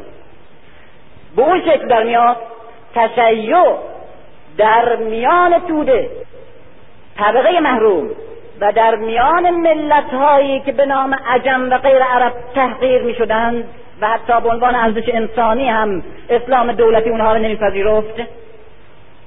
به این شکل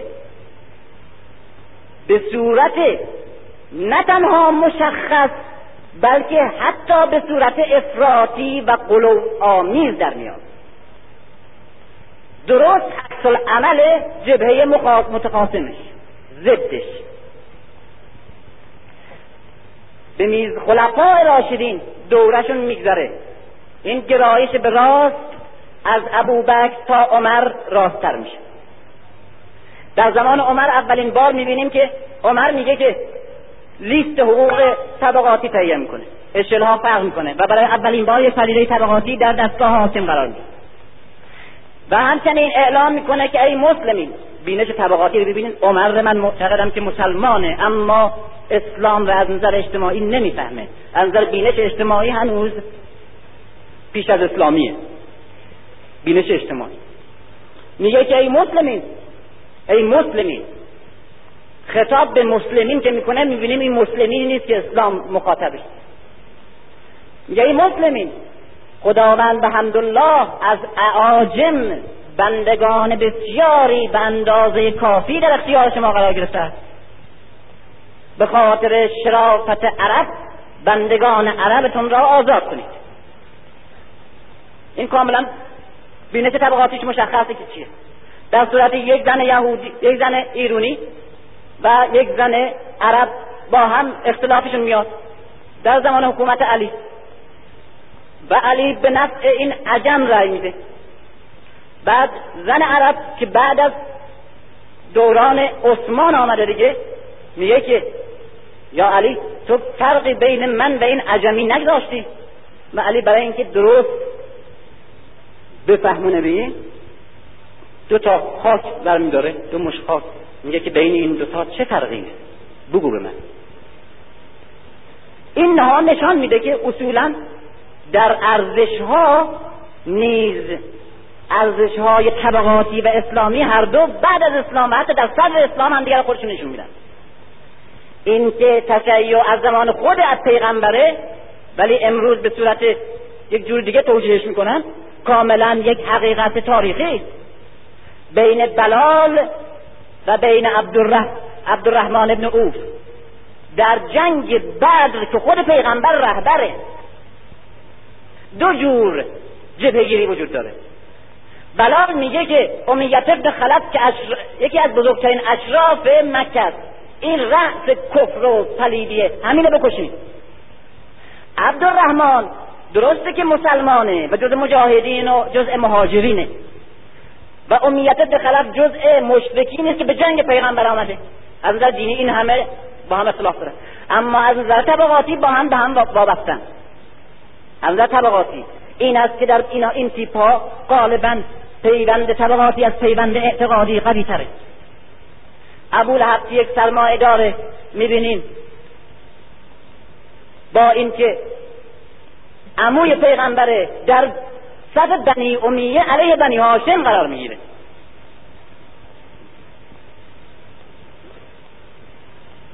در صورت که بیش از هفته نفر از بنی امیه افراد عادی بنی امیه در همون حصار میان همپای مسلمین زندانی میشن سه بعد در عبدالرحمن می‌بینه که امیت ابن خلف یک مرد شریفی از این پابرهنه های مکه که نیست. آدم محترمه آدم معنونه یک اون با آقایی در مکه زندگی کرده. اینا خانواده هاشون همیشه با هم در طبقات بالا ارتباط داشتن. آقاش آقاش میشناخته. خب شخصیت محترم حالا اینجا گیره تیپایی مثل بلا همسا اینا که مقام ایشون نمی‌تونن تشخیص بدن و درست معدب و متمدن نیستن. به خصوص که در مکه هم همین بلال برده امیه بوده. امیه شکنجش می‌کرده. خب بردش بوده. این می‌خواد نجاتش بده. می‌بینیم عبدالرحمن از کسانی است که سال اول دعوت عمومی پیغمبر به اسلام آمده. در تمام دوران 13 سال با پیغمبر بوده. با پیغمبر به مهاجرت پرداخته. با پیغمبر آمده به جنگ بعد علیه مشرکین. در برابر امیت ابن خلف قرار گرفته. امیت ابن خلف می‌خواد نجات بده. پیوند طبقاتی می‌خواد می‌بینه نمیشه نجاتش داد. این بلال دور او هی داره میچرخه و همه تحریک کنه که اول همین امیه رو باید بکشیم. بعد و این هم می‌خواد نجاتش بره میره پهلوی بنی امیت ابن خلف دست امیه و علی علی ابن امیه پسرش می‌گیره. میگه که ای مسلمین من این دوتا رو اسیر خودم گرفتم. این تنها راه نجاتش. اسیر منم. مجاهدین هم بلشون می‌کنن و خب اسیر این اگر بکشه ضرر خورده به عبدالرحمن مجاهده. نمی‌کشن. اما بلال حرفا حالش نیست. دست عبدالرحمن یک دستش دست علی ابن امیه یک دستم دست باباش. همونجا اونقدر پافشاری می‌کنه تا یه عده مثل خودش گیر میو همونجا هر دو تا تیکه تیکه می‌کنه. به پیغمبر شکایت می‌کنه که اسیر منه. از دست من رو بود و کش. ضرر خورده من این دوتا قربانی خیلی چاق و چله بودن. و من می‌تونستم بابتشون پول حسابی بگیرم در صورتی می‌خواست نجاتشون بده. بعد می‌گفت که پیغمبر فرمان داد که به این خورده پاهایی که از مکه آمدند کاری نداشته باشید. در جنگ بدر به جگرگوشه های مکه حمله کنید. جگرگوشه ها اینایی که به اغوای اونا آمدن گناهی ندارن. اینا از جلو شمشیرشون رد کنید اونها رو بزنید. سران رو بزنید. جگرگوشه های قریش رو بزنید. نشان میده که جبه گیری چگونه.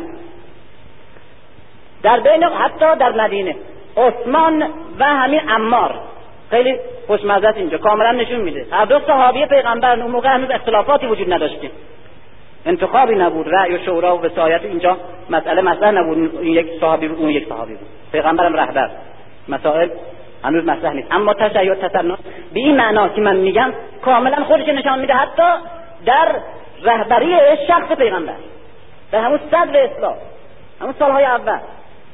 با اون دارن خندق می‌کنن خندق دارن می‌کنن برای دفاع از مدینه.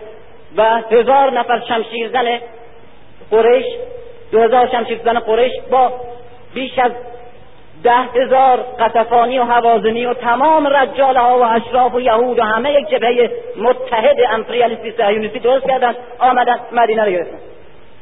در اینجا خود پیغمبر اسلام خود پیغمبر اسلام در چنان حالی سنگ می‌کشه نه به صورت سمبولیک و افتخاری و روز فلان نه. سنگ می‌کشه عملگی. به سنگار به دامنش می‌کنه و میاد بیرون میریزه و بعد برمیگرده. گاهی به تیپای دیگه که بیمار بودن مریض بودن مثل سلمان خودش باید کمک می‌کنه. در چنین حالی آقای عثمان خب او پول زیادی داده به اینکه وسائل بیل و کلنگ و اینها برای خندق کندن پیدا کنه. بخرن. اون دیگه با اون شخصیتش که نمیاد عملگی بکنه که. به یک اصای محترمانه اونجا تکیه داده و نگاه می‌کنه. این آدم که دارن کار می‌کنن. اینا خیلی زورشون میاد. پیغمبر داره اینجا خاک می‌کنه. تو به خاطر که پول داشتی و پول دادی حالا اینجا پوزم میدی به همه ما. به گوشه یک شعری می‌کنن که فرق است بین کسانی که در راه خدا خاک می‌خورند و رنج می‌برند با اونایی که به عصا تکیه دادن. بعد این شعر یک شعریه. بعد این شعر می‌کنه یکی دیگه می‌گیره. بعد سلمان می‌گیره شعره. دو مرتبه می‌کنه مثل شعاری. بعد باز علی می‌کنه بعد علی باز به دهن سهیل میده. سهیل به دهن عمار میده. عمار به دهن تیپ معلومه. معلومه که دو تا گروهه دو تا جناحه. هر دو هم مسلمانن. اینه که بگیم اینا از اول روزگاری که تا پیغمبر آمد اینا اصلا به خاطر اینکه بعد خلیفه بشن آمدن و از اول یک چشم به هم زدن دین نداشتن اینا نفهمیدن مسئله واقعیت اجتماعی است. مسلمان هستن معتقد به این ایدئولوژی هستن و بعضی هم خیلی مقدسن اما جهت رو نمی‌فهمند جهت تاریخی رو نمی‌فهمند همون معنی اصلی که این دین و این وحی برای او آمده همون فقط نمی‌فهمند یک غلط بیشتر ندارن. بقیهش صد درصد معتقدن. حتی جامشون هم حاضرن در این راه بدن.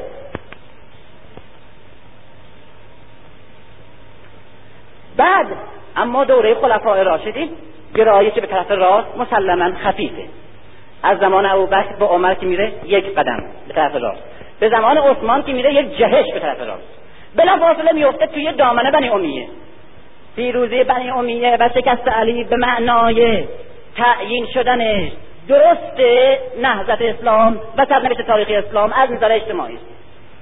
است بنی امیه به عنوان مجموعه رمزی و بیان کننده از همه ارزش های طبقه اشراف جاهلیت سرنوشت تاریخی اسلام از نظر اجتماعی. معاوی بنی امیه به عنوان مجموعه رمزی و بیان کننده از همه ارزش های طبقه اشراف جاهلیت طبقه حاکم جناح راست در طول تاریخ. پیروز میشه به رهبری نهضت رسما به دست می‌گیره. حاکم میشه نه اینه که یکی از عمال چنانکه که در زمان عمر بود یا زمان عثمان. حاکم میشه خلیفه پیغمبر میشه. خلیفه پیغمبر میشه به این معناست که نهضت به کلی از نظر اجتماعی شکست خورده اسلام.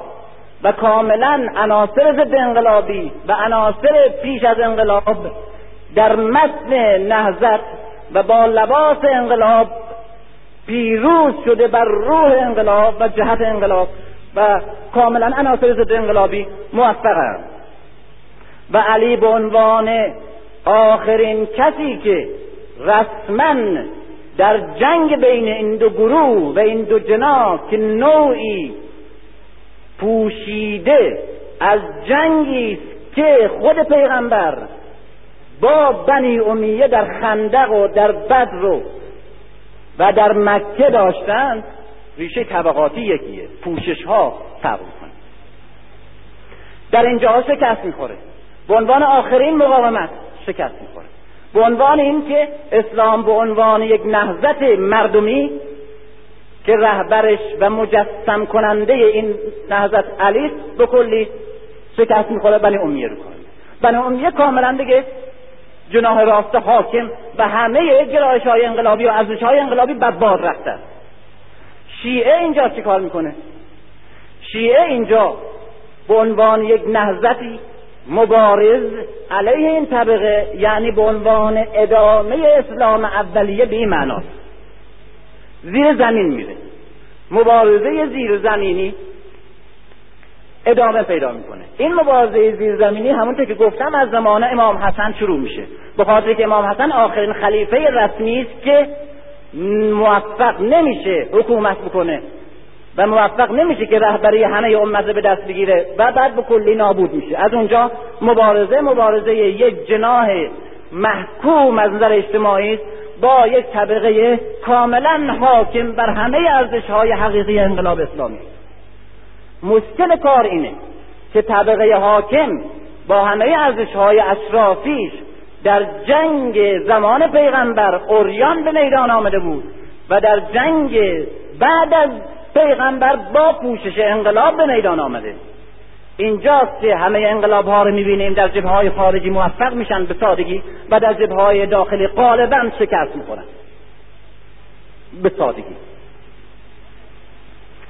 تدیع به میزانی که حرکت داره در طول تاریخ جبهگیریش مشخص تره و به میزانی که حرکت پیدا می‌کنه در تاریخ ظلم اجها و تسلط طبقه حاکم و رسمیت پیدا کردن و مقدس شدن ارزش های جاهلی به شکل خود قرآن و سنت و به اسم شعائر اسلامی توجیه میشه. اونجا دیگه اشرافیت دور بت نمیچرخه دور کعبه میچرخه. اونجا اشرافیت دیگه لات و عزار به جنگ نمیاره خود قرآن رستار نیزه می‌کنه. و اونجا اشرافیت از جاهلیت و اساطیر الاولین سخن نمیگه برای دفاع از خودش از وحی سخن میگه از الله سخن میگه از توحید سخن میگه از کعبه سخن میگه از روزه و نماز و جماعت و مسجد سخن میگه. و مجموعه این ارزش ها این سمبل ها خود قرآن خود سنت خود توحید خود کعبه خود ماه رمضان خود نماز جماعت خود امامت همه اینا امامت جماعت. همه اینها که عبارت بود از شعارها عبارت بود از احکام عقاید و حقایقی که طبقه محروم بلالها و ابوذرها تمام تمایلات و ارزشهای انسانی و آرزوهاشون در این شعارها میفهمیدند و به عنوان بزرگترین سلاح و بزرگترین پناهگاه بهش پناه میوردند و بهش مجهز میشوندند و در جهاد با اشرافیت در اینجا همه این ها به دست دشمن افتاده. و طبقه محروم بکلی از های خودش خلع شده و دشمن با های دوست به جنگ دوست آمده و دوست های خودش رو نداره. به شکلی در میاد که علی با فریاد الله اکبر در محراب به دست مقدس دینی کشته میشه. و حسین با فتوا فتوای دینی اسلامی شهید میشه. و بعد تمام وارثان جاهلیت به عنوان بزرگترین فاتحان اسلام در تاریخ و در زمین معرفی میشن. و در چنین قدرتی همه افتخار همه قارتی همه جهادی همه روم رو شکست دادن همه ایران شکست دادن این همه معابد همه دنیا رو ایران کردن و مسجد درست کردن و این همه همه قرآن رو بر دنیا عرضه کردن و این همه فوج فوج ملت ها و گروه ها و توائف رو به اسلام آوردن و پرچم اسلام رو از مدیترانه تا جنوب ایران و خلیج فارس گسترش دادن. همه این افتخارات به دست کی و به نام کی و در چهره کی بزرگترین دشمنانی که اسلام رو در همه جبهایی که پیغمبر باش می جنگید می کوبیدن پیروزی ضد انقلاب در داخل انقلاب. اما تشیع چه کار کنه؟ تشیع به عنوان کسی که تشیع کی بوده؟ شیعه همون ایرونی همون رومی همون عرب محروم از در نظام های طبقاتی. و اشرافی بوده که به خاطر یک رهبری انسانی و به خاطر عدالت و نفی تبعیضات طبقاتی به اسلام آمد. این اونه حالا همون اسلام می‌بینه وجود داره و همون شعارها وجود داره اما در دست باز قیصرها و کسراها و موبدها و کشیشها و پاپها که اسمشون عوض شده. حالا این مسلمانه چه کار کنه؟ مسلمانه چه کار کنه؟ میگه قرآن کتاب وحی منه. به قرآن تکیه می‌کنه. چند زمان پیغمبر به قرآن تکیه می‌کرد و معاویه و ابو سفیان و ابو جهل به لات و عزا تکیه می‌کردن و روی قرآن شمسیر می‌زنن حالا می‌بینه که خود اونا قرآن دستشونه. و همه نسخه که در روی زمین تکثیر میشه به دست اونا تکثیر شده. و همون کسی که پنجش به خون علی رنگینه و به خون همه مردم محروم و برده ها و عجم ها و حق طلبا پنجش رنگینه چنگالش خونینه همون انگشتاست که نسخه های قرآن در سراسر دنیا تکثیر می‌کنه. همین آدمی که در زندانهای زیر کاخش ائمه شیعه خاندانهای پیغمبر ذریه های پیغمبر اطرت شخص پیغمبر در اونجا به زنجیر کشیده شده. همون آدمه که میره به مکه و کوشش می‌کنه که هرچه پر تر موسم حج برگزار بشه. همین آدمی که پیش از کافر همه سادات علوی رو قتل عام می‌کنه و هر کس محبت علی رو بر نشان میده در یک جایی جاسوسا گزارش میدن و بعد میان خانوادهش نابود می‌کنن. همین خلیفه است که می‌بینیم جهاد می‌کنه و می‌بینیم کافرستان رو مسلمانستانش کرده و کنشت و کلیسا مسجدش کرده. می‌بینه که عجب گرفتاری شده. رهبری و گروه محرومی که اکنون در زیر دست خلافت و سلطنت های وابسته به خلافت زج می‌کشه رنج می‌بره گرست نمیمونه و از همه ارزش های انسانیش محروم شده. به همین طبقه جلاد حاکم و استثمارگر و زورگو و برد فروش و برد خر همینا تجلیل کننده شعار اصلی اسلام قرآن مسجد امام جماعت سنت کعبه و همسا چکار کنه؟ می‌خواد از طرفی فریاد بزنه که اینا دروغ میگن. با چی فریاد بزنه؟ همه دستگاه های تبلیغاتی در دست دستگاهه. همه مسجدها همه پایگاه های تبلیغاتی خلیفه بغدادن همه بدون استثنا کجا داد بزنه؟ همه منبرها وصل به اوناست. همه ائمه جماعت نماینده اونا هستن. همه شعرا رادیو ترانزیستوری های خلیفه هستن. این کجا دارش بزنه؟ کجا دارش بزنه؟ رهبران شهید شدن. دست همین بنی امیه و بنی عباس به جنایات بزرگی آلوده است. رشیدها اینا کشتن حجب اینا کشتن ابو ذر اینا کشتن. قتل عام های کربلا رو اینا کردن توابین اینا قتل عام کردن. همه جا ملت هایی که حتی مسلمان شدن قتل عام کردن.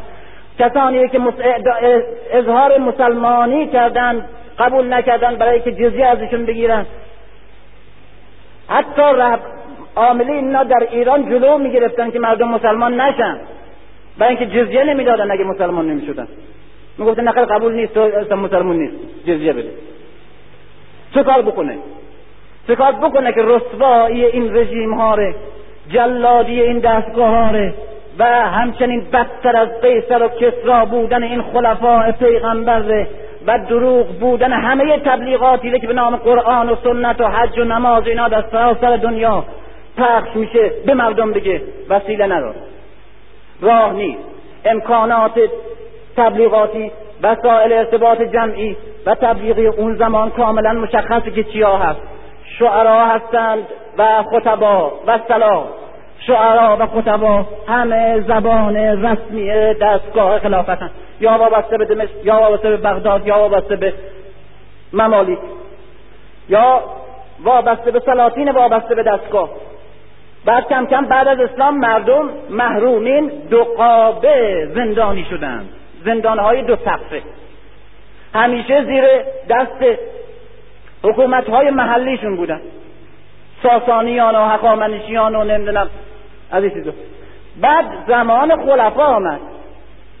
بعد از دو قرن اول که ملیون ایران می جنگیدن با خلفا اعظم که ملیون ایران جنگ های ملی همون خانه های محلی بودن که حکومتشون از دست رفته بود دو مرتبه باز به دست آوردن و تغرای خلافت از خود خلیفه گرفتن.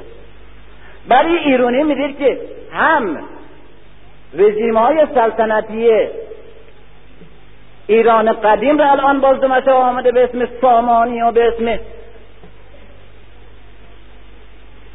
غزنوی و سلجوقی. به همون شکل. هم روی اینا باز رژیم خلافت علوی عربی هم هست روش قابه. اسم همه این هم اسلامه. قرآن و سنت. و کسی مثل سلطان محمود جلاد قاضی با قین و زفت و هزار چلو پنج هزار شاعرم شب و روز او به عنوان کوبنده بطها مثل رسول الله و نابود کننده گرها و از بین برنده کف و خراب کننده سومنات. می‌دونم.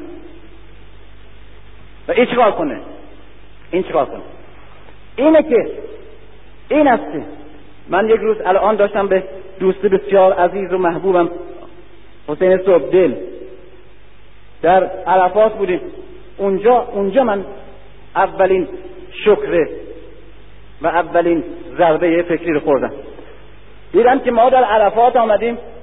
خب بعد از تواف و بعد از سعی و بعد از اون همه مراسم با شکوه و پرمعنی که آدم در متن احساس خدایی قرار میده در چنان حالتی ما آمدیم به عرفات. آغاز پرشکوه ترین و هیجان انگیزترین مراسم شروع شده که همه چیز از عرفات شروع میشه. در اونجا ما نشستیم یک مرتبه ببینیم آقای صبح شروع کردن که یک شعری خوندن.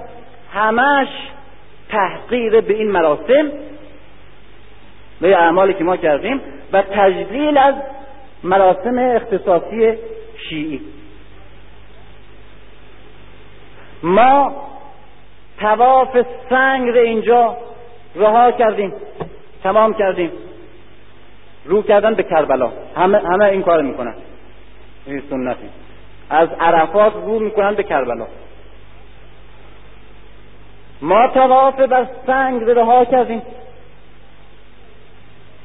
می‌خوایم بیام به تواف عشق. حالا چیه؟ حالا این چیه؟ بعد از مکه سنت بود که می‌رفتن به کربلا زیارت کربلا از کرده مکه. اینه که در عرفات و در اونجا معمولا یاد امام حسین ده و می‌دیدم که همه در عرفات که من همیشه کوشش داشتم که مسئله خود عرفات و این سنت ها و امثال اینها مطرح بشه مطرح بکنیم. مسائل دیگه مطرح نشه چون الان در متن این مراسمیم از مسائل دیگه اگر بحث بشه این مسائل انحرافیه. ولی اون مسائل حق باشه در خود جاش به صحبت کنیم. من ناراحت بودم از اینکه یک مسئله دیگه چرا اینجا مطرح میشه. از عرفات این در عرفات باید بریم بچه آمدیم. بعد می‌خوام مشعر بریم چرا میریم. بعد می‌خوام منا بریم برای چی میریم. اینا باید مطرح کنیم. بعد می‌بینیم همه روشون کردن به آشورا که تواف سنگ رها می‌کنیم آمدیم به تواف عشق. اینجا قربانی گوسفندی اونجا قربانی فرزندی. اینجا اسماعیل قربانی نشد. اونجا می آییم که اسماعیل تو قربانی شد. اینجا از سنگ است اونجا از آتش و خون. اینجا نمی‌دونم هی اینها رو هی کوچک داره می‌کنه. هی کربلا رو داره هی تجلیل می‌کنه. و در متن و در اوج مراسم حج سخن از کربلاست و از زیارت کربلا. این یک بینش اسلامی کاملا اینجا و یک وجدان اسلامی کاملا اینجا جریه دار میشه. و بعد اتهام معروفی که این شیعه اصلا به سنت های اصلی اسلامی اعتقادی نداره و در پناه اعتقادات فرقهی خودش داره تحقیر می‌کنه سنت های اسلامی ره و اصل اسلام ره این اتهام به ذهنش میاد. نکنه اینا اصلا یک فرقه هستیم ما که اصلا واقعا اعتقادی بینا نداریم. چرا همچین به درویسی آمدیم اینجا؟ رو درویسی هم الان هم معلومه که یک کسی که از مکه میاد با کسی که از کربلا برمیگشته طرز خاطراتی که نقل می‌کنه احساساتش فرق داره. از مکه که برمیگرده همیشه از آبلیمو و از نمی‌دونم سمانقل و نمی‌دونم چی و از اینا صحبت می‌کنه. چیه؟ دوای مسئولی و در کربلا از احساسش صحبت می‌کنه از زیارتی که رفته صحبت می‌کنه از احساسی که بهش دست داده در حرم چی چی بوده در صحنه علی اینجوریه نجف فلان کربلا اینجوری حضرت عباس. از اینا صحبت می‌کنه. اما در مکه همش از بازار و از خرید و از ضبط صوت و از این این چرا؟ بعد متوجه شدم که همین عمل همین عمل همین عمل که الان ما به عنوان یک کسانی که می‌خوام به اصل اسلام برگردیم و الان به واقع هم معتقدیم که حسین به خاطر این کشته شده که این اصول معنی واقعی خودش بگیره خود امام حسین حاضر نیست که مقبرش جای کعبه بگیره هرگز. و خودش در همین عرفات در همین عرفات می آمده و مثل یک عاجز و عاجزتر از همه ماها در برابر خدا به خضوع و به ناله و به دست گریه می‌کرده. خودش پدرش مادرش همه. این درسی است که اون خانواده آموخته. وقت چجور من به عشق حسین بیام تحقیر کنم اینها رو و اون تجلیل کنم؟ این چه تجلیلیه؟ مسلما این قابل انتقاده. اما اما این مسئله مسئله شما همین حالت رو برگردین به روی قرن هفتم ششم پنجم چهارم سوم دوم هجری. اونجا خلیفه از همه همه عالم ندا داده و حاجیان را آورده به کعبه. هر کعبه آب شده تر و آب و جارو شده تر و تر تمیزتر و ساختمون های جدیدتر و آب کشی برای حجاج و لوله کشی و بغ به عرفات و امثال اینها باشه بیشتر به نفع خلیفه شاه شعار خلیفه خلیفه یک سال الحمدلله میاد به جهاد یک سال الحمدلله میاد به حج. پاس پیرها سال دست و پیرمردان بودن پنجاه سال پیش ما می آمدیم غیر از عرب اینا کسی نبود. اما حالا الحمدلله خلفا به قدری کشورها رو گشودن که حالا می‌بینیم صد برابر شده حاجی. دعا به جان خلیفه. این شیعه ای که می‌بینه همه رهبرانش همه خانواده پیغمبر خانه خود پیغمبر دختر پیغمبر نمی‌دونم علی خانواده او همه رهبرانش همه رهبران عدالت خواه همه انسانهای پاک درست همه قتل عام شدن به وسیله همین خلیفه. هیچ کس هم نمی‌فهمه. هیچ کس هم نفهمیده. همین مسلمین هم به جون همین خلیفه دفاع می‌کنن. اصلا کسی متوجه نیست که پنجه ای و اجدادی به چه خونهای پاکی آلوده است. و از این شکوه و جلال حج و جهاد داره به نفع تبلیغات خودش و تیز شدن هرچی بیشتر تیغش. به جان مردم و به جان همه انسان ها و این طبقات محروم و این عجم های محروم. استفاده می‌کنه برای او دیگه تجلیل حج یک کاری به نفع مستقیم خلیفه. شما اون موقع دیگه نگاه کنید. اون موقعی که هر خانواده ای به جرم عجم بودن غارت می شده گاهی بعضی از شهرها بعضی از خلفا حفیفته هیچده مرتبه فتح کردن به خاطر اسلام مثل برق مزینان ما که در که در مشهد بودم هفتش مرتبه از طریق رادیو افتتاح شد. وقتی رفتیم دیدیم خبر نیست.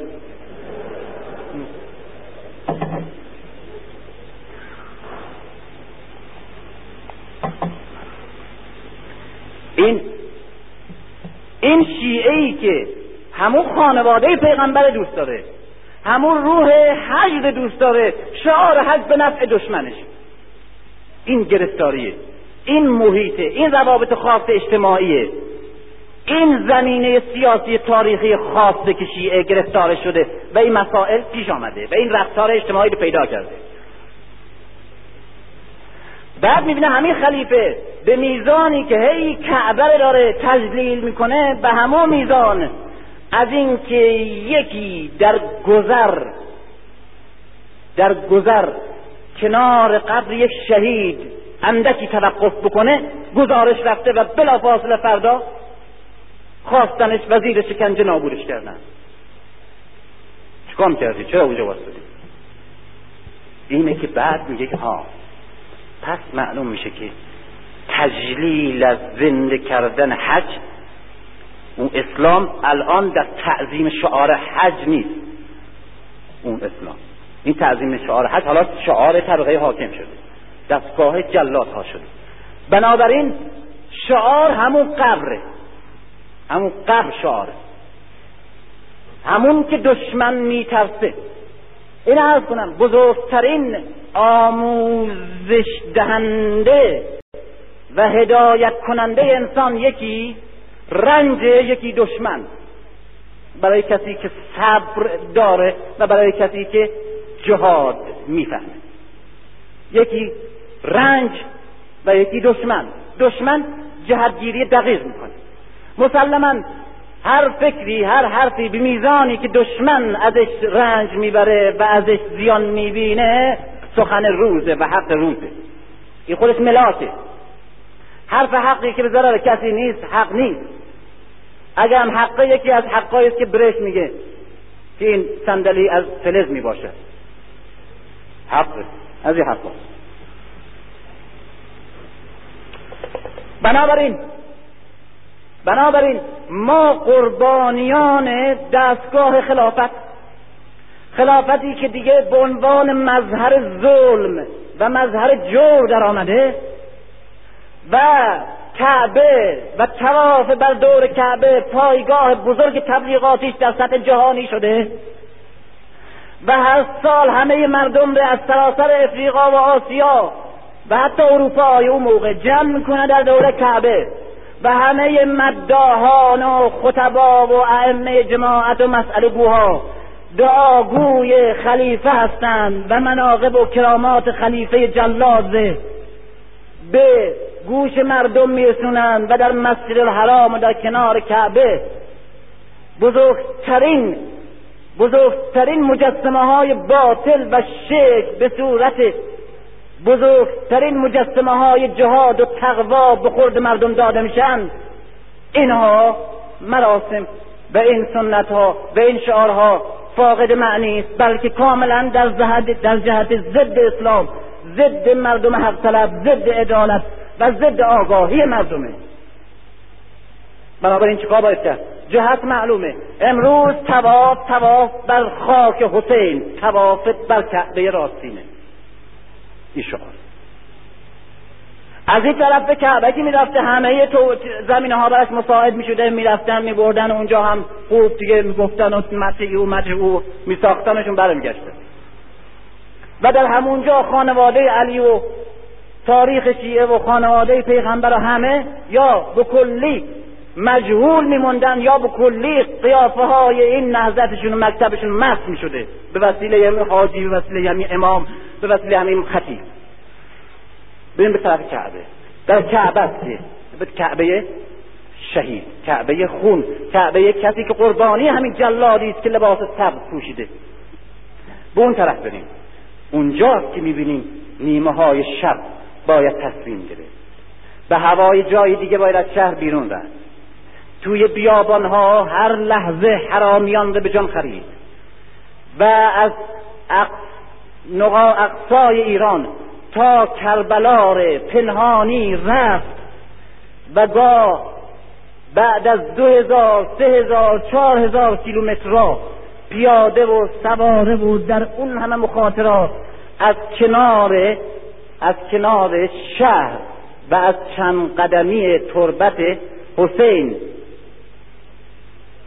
برگردوندن و به سیاه چالهای خلیفت الله و خلیفه رسول الله تو را انداختن و اونجا زیر شلاق و شکنجه نابود کردن. اینجاست که زیارت زیارت حج آهنگ خدا کردن به طرف کعبه نیست به طرف حسین.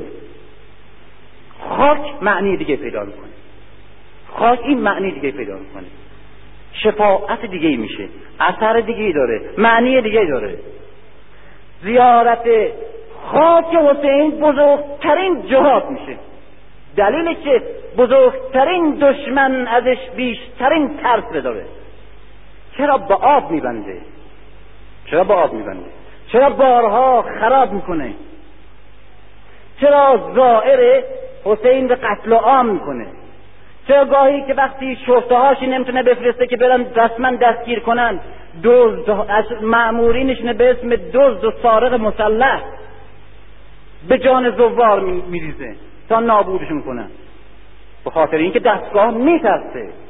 باید این چیز از بین بره. باید این قضیه فراموش بشه. باید اصلا مطرح نشه.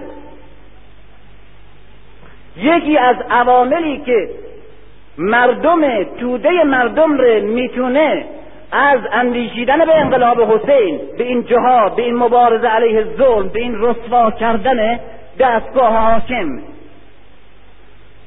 مردم رو یاری بده و به دستگاه ضربه بزنه زیارت هم خاک اینه که سمبل میشه شعار میشه. اینه که اون وقت تواف به دوره به دور آرامگاه حسین مقابل میشه مقایسه میشه با تواف بر دور کعبه و حتی بر او ترجیح پیدا می‌کنه. تو شیعه دارم راجع مردم صحبت می‌کنم. بعضی هم میگن این حرفی که تو می‌زنی مربوط به کتب اصلی علمی ما نیست. توی مردم عوام این, مسائل من اون حرفا نمی‌فهمم. اون حرفا نمی‌فهمم. اون مذهبی که وجود داره مذهبی است که در ذهنها و قلبها یک جامعه وجود داره. اون مذهبی که وجود داره. اون باید مسئولیت مطرح می‌کنه متوجه می‌کنه. اونه. ولی قرآن که حقایق توش هست همون حقایق که از پیغمبره که من مسئولیت ندارم در برابرش که. خود خدا مسئول حفظشی مسئله می‌بینیم از اینجا مسائل فرق می‌کنه. بعد می‌فهمن که همونجا متوجه شدم که این حالات که من دلم نمیاد از کعبه به طرف کربلا جهتم در عرفات عوض کنم. دلم نمیاد اسماعیل رو تحقیر کنم. ابراهیم و این سنت ها و نمی‌دونم این تواف و این سعی و امثال اینا ندیده بگیرم. و بعد کربلا رو در برابرش ترک کنم تو عرفات.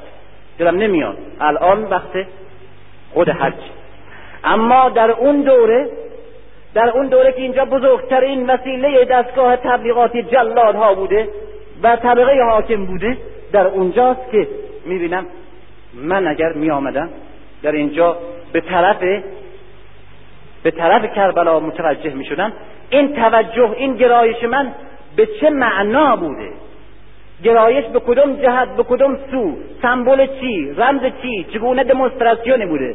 چگونه اعتراضی بوده؟ چگونه تظاهراتی بوده؟ در متن صد هزار دویست هزار پونصد هزار مردمی که از همه دنیا آمدند و همه استحمار شده به وسیله دستگاه های تبلیغاتی دینی وابسته به خلافتند. یک گروهی آمدند. اینا یک طرف دیگه در خود عرفات هم آمدن در حج هم آمدن احرام هم دارن همه کارهای مسلمانه رو می‌کنن اما در عرفات چیز دیگه میگن. از یک کس دیگه صحبت می‌کنن از یک واقعه دیگه حرف می‌زنن از یک قربانی دیگه از یک تواف دیگه از یک سعی دیگه. و از یک نمرود دیگه و از شیطانهای دیگه ای که باید رجم کرد و رحم کرد. این چیه؟ این تظاهرات به چه قیمت تمام میشه؟ چقدر خطرناکه چقدر خطیره چقدر قویه چقدر معترضان است و چقدر بیدار کننده است و چقدر انقلابی. است هر سال در متن این دایره چرخنده ای که بعد از تنها رها شدن و ترک کردن حسین. همچنان به نفع نمرود دور کعبه میچرخه. هموار و هموار گروهی از همون جا فریاد مظلومیت یک شهیدی به عنوان مظهر مظلومیت حق و مظهر ظلم و جنایت دستگاهی که امروز لباس حق پوشیده ادعی اعتراض می‌کنند به اون طرف توجه می‌کنن. مسئله دیگه ای رو دارن مطرح می‌کنن که از زبان هیچ منبری و هیچ محرابی شنیده نمیشه. می‌بینیم عملی که من دارم به شدت اعتراض می‌کردم به شدت بدم آمد به شدت این به انحرافی و مرتجعانه و ضد اسلامی و غیر اسلامی توجه تلقی می‌کردم و خود امام حسین اگر می‌گفتم میبود به شدت نهی می‌کرد. در دوره خودش که وقتی پیدا شد یک نقش صد درصد انقلابی و تنها نوع تظاهر معترضانه علیه دستگاه در سطح جهانی بوده. همین که بیان اونجا از حج و تواف و سعی صحبت نکنند و از کربلا رو مطرح کنند و شهادت دیگری مطرح کردن یک نوع کاری بوده مثل المپیک امسال. در چنین همه مجموعه زمان و مکان و شرایط نگاه کنید اون وقت می‌بینیم معنیش فرق می‌کنه. اما همین پدیده امسال مجردش کنیم از زمان و شرایط و از وضعش. مجردش کنیم سیصد سال دیگه هزار سال دیگه قضاوتمون فرق می‌کنه. محکومش می‌کنیم. و این همونطور که وجدان پلید شرق و غرب در دنیا یک صدا محکوم کرد. برای اینکه فقط پنج نفر تقلید کردن از 500 میلیون نفر قدرت شرق و غربی که همیشه همین جور عمل می‌کردن پنج نفر گفتن ما مثل شما یک دفعه کار کنیم. ببین چقدر وحشت شد. در چنان شرایطی است که می‌بینیم یک پدیده ای که از لحاظ اخلاقی و انسانی محکومه در مجموعه شرایط جهانی تاریخی اجتماعیش یک عمل نه تنها معقول و منطقی است بلکه بسیار انسانی و بسیار مترقی. این انحراف از کعبه به طرف کربلا در چنان شرایطی باید معنی کرد. و دید چقدر انقلابی است. و تنها جایی بوده که در سطح جهانی شیعه می‌تونه اعتراض کنه. اینه که چون فرصت نیست و مسئله کاملا روشن شده زمینه کاملا معلومه که چی می‌خوام بگم. فقط چند تا کلمه به کار می‌برم و معنی می‌کنم و تمام. روش کار من همش همیشه همینه.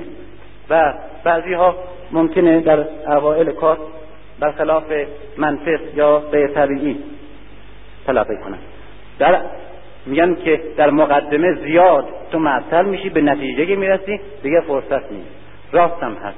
و این ره به عنوان یک روش آگاهانه خودم در طول عمر معلمیم انتخاب کردم.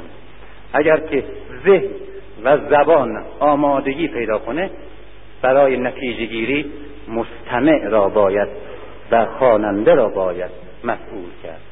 گوینده و نویسنده که نتیجه گیری را خودش می‌کنه اون موفق نیست. فقط فقط تمام کار اصلی اینه که زبان و بینش بین گوینده و مستمع یک رابطه ای برقرار کنه. بعد دیگه با یک اشاره تا عمق مطلب برای همه روشنه. حالا در اینجا. در اینجا. دو تا جناح. این دو تا جناح بعد از سقیفه از اون طرف به طرف راست تا منتهای افراتش به صورتی که خلیفه قاصد به صورت رسما اهریمن در میاد. در دوران اواخر بنی عباس. در سلطنت تیموریان ایلخانان مغول غزنویان سلجوقیان اینا همه وابستگان به خلافتن و به نام دین فئودالیتر اینا ایجاد کردند اقتاداران تیولداران و قنیمت ستانان و باستانان دنیا. اینا از اون طرف می‌بینیم خلافت اسلام و تسنن اسلامی به اون طرف داره میره.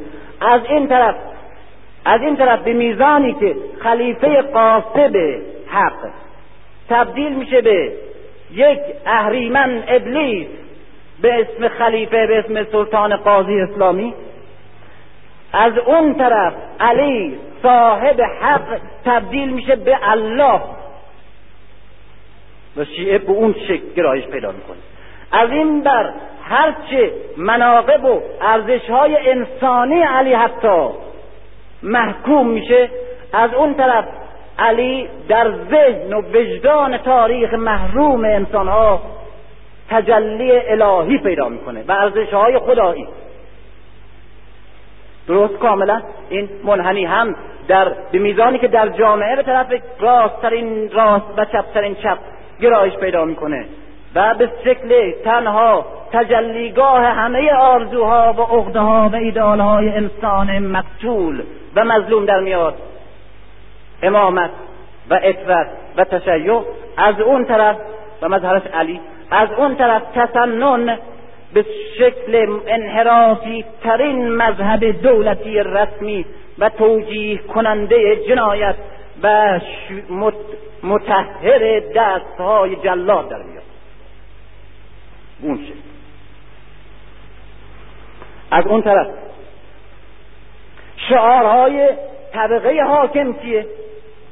در ارتجاعی ترین منحدترین ضد مردمی ترین ضد توده ترین طبقات ترین اشرافی ترین و جاهلی ترین نظام و رژیمش شعارات قرآن سنت حج جهاد مسجد جماعت. از این طرف این طبقه که می‌بینه شعارهای اصلی اسلام در دست جلاد و دشمن اسلامه این تکیگاه های دیگه پیدا می‌کنه. شعارهای دیگه پیدا می‌کنه برای خل اصلاح کردن دشمن و برای آگاه کردن مردم و مهمتر از همه اینها به شعارهای دیگری تکیه می‌کنه برای اینکه به وسیله شعارهای دیگری پیامی را که پیغمبر در شعارهای قرآن و سنت و حج و مسجد به مردم ابلاغ می‌کرد. به امروز این شعارها ضد پیام محمد ابلاغ می‌کنند ابلاغ کنند. اینجا به اطرت تکیه می‌کنه. برای اینکه دستگاه به وسیله سنت می‌خواد اطرت رو نابود کنه نفیش کنه. اطرت اگر نباشه سنت به وسیله بسیار ساده ای به وسیله فقها و روحانیون و مبلغین وابسته به دستگاه هر جور خواسته باشند به نفع دستگاه تفسیر می‌کنند اینه که شیعه روی اطرت تکیه می‌کنه به عنوان بزرگترین شعارش. برای اینکه توجیهات و سوء استفاده های مفسرین وابسته به دستگاهی که تمام تبلیغات دنیا رو می‌سازن خل اصلاح کن. بکوبه به ولایت تکیه می‌کنه برای اینکه ولایت به عنوان شعار دستگاه دستگاه ضد نبوت ضد علی ضد خود پیغمبر ضد خود قرآن ضد بشر جلاد. این نبوت رو شعار خودش کرده و خودش خلیفه نبی می‌دونه. این شعار نبوت دیگه از معنی افتاده نقش نداره. هر که بیشتر سهر بشه بیشتر به نفع دستگاهه.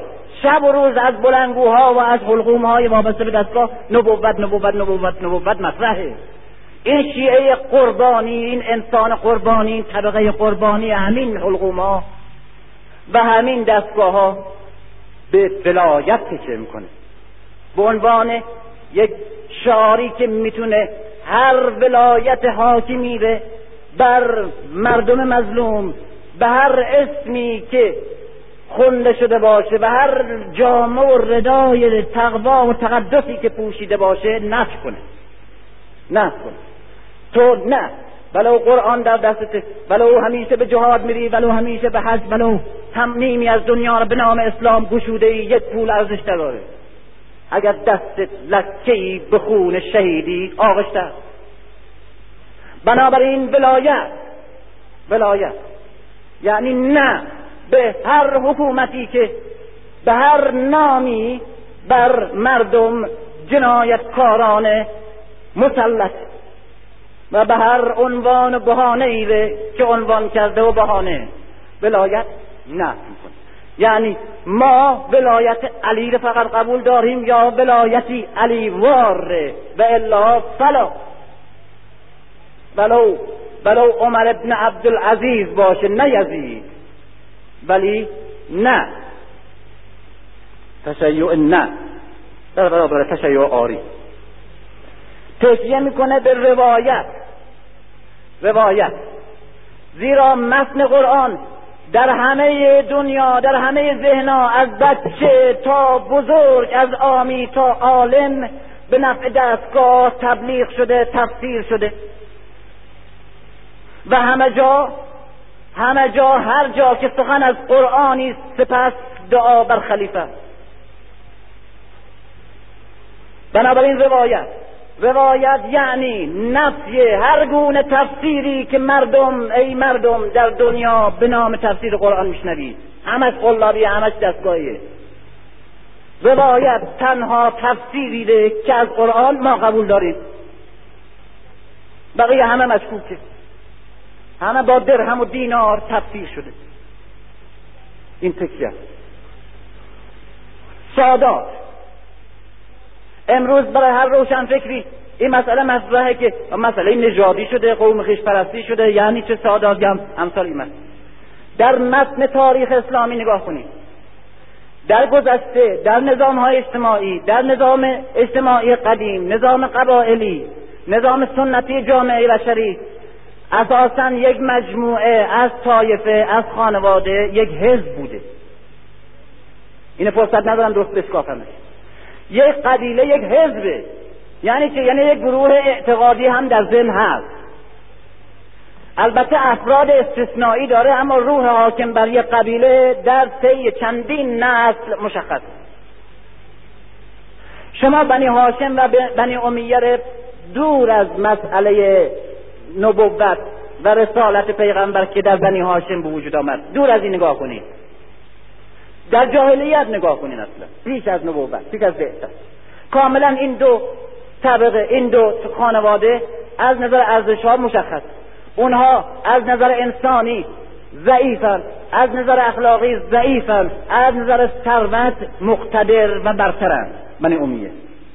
بنی هاشم از نظر ثروت پایین ترن از بنی امیه. اما از نظر کرامت شرافت انسانی کاملا بنی هاشمی مشخص. هاشمی مشخص. در تمام عربان به رسمیت شناخته شده.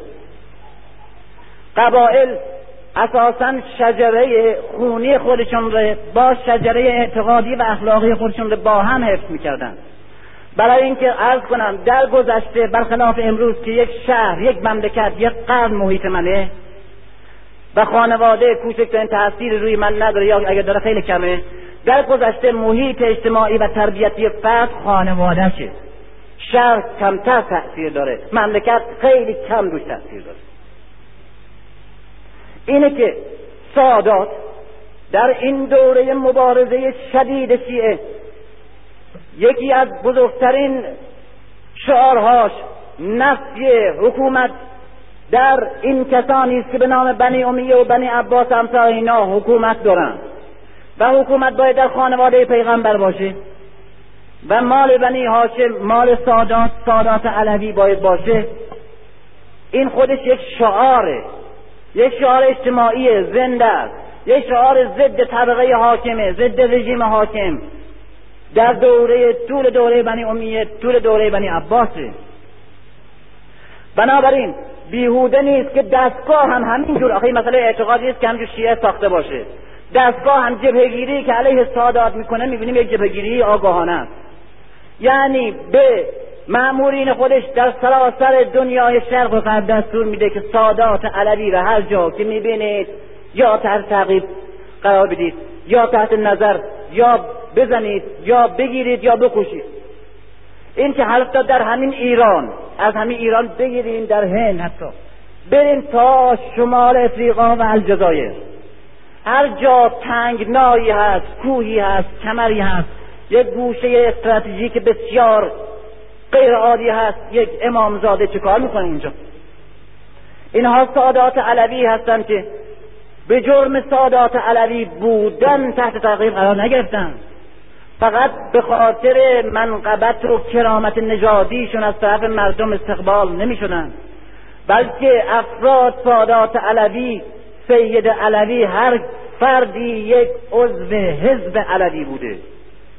و یک مدعی حکومته و یک مبارز ضد حکومته یک آدمی که حکومت قبول نداره قصد می‌دونه مال خانواده خودش می‌دونه به این معناست به این معناست که دستگاه همه جا اینها رو قتل عام می‌کنه از شمال افریقا میگم تا اینجا.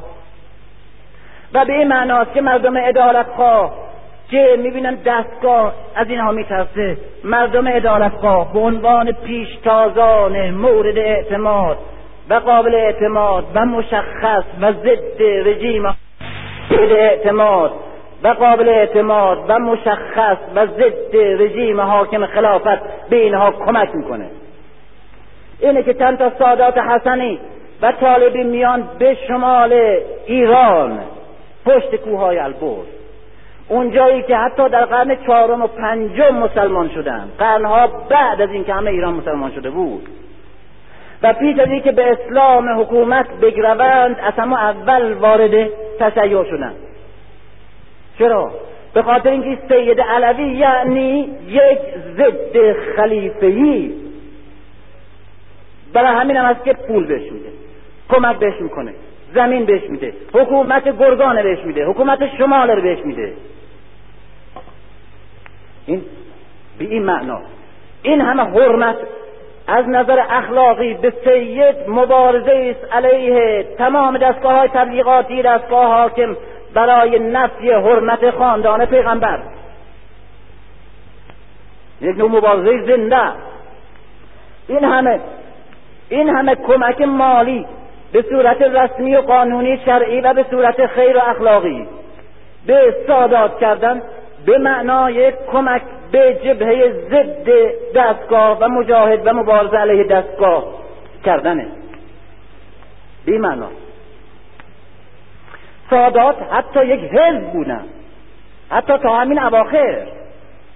در کشورهای اسلامی یک حزب داشتن یک ارگانیزاسیون داشتن به اسم اصل نقیب و نقابت در, در سادات.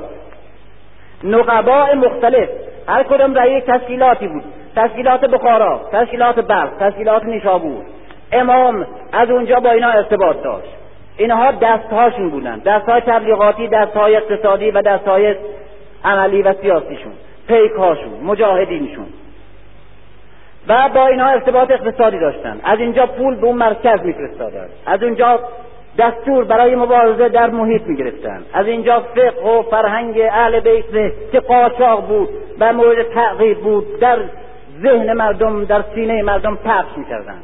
و علیه دستگاه های سنگین تبلیغات دستگاه به این شکل مبارزه سیاسی پنهان و تشکیلاتی و ارگانیزه داشتند. نقبا مرحوم امینی صاحب القدیر یکی از فضهاش این بود که اصولا سنت نقابت در میان سادات علوی دو مرتبه احیا کنه.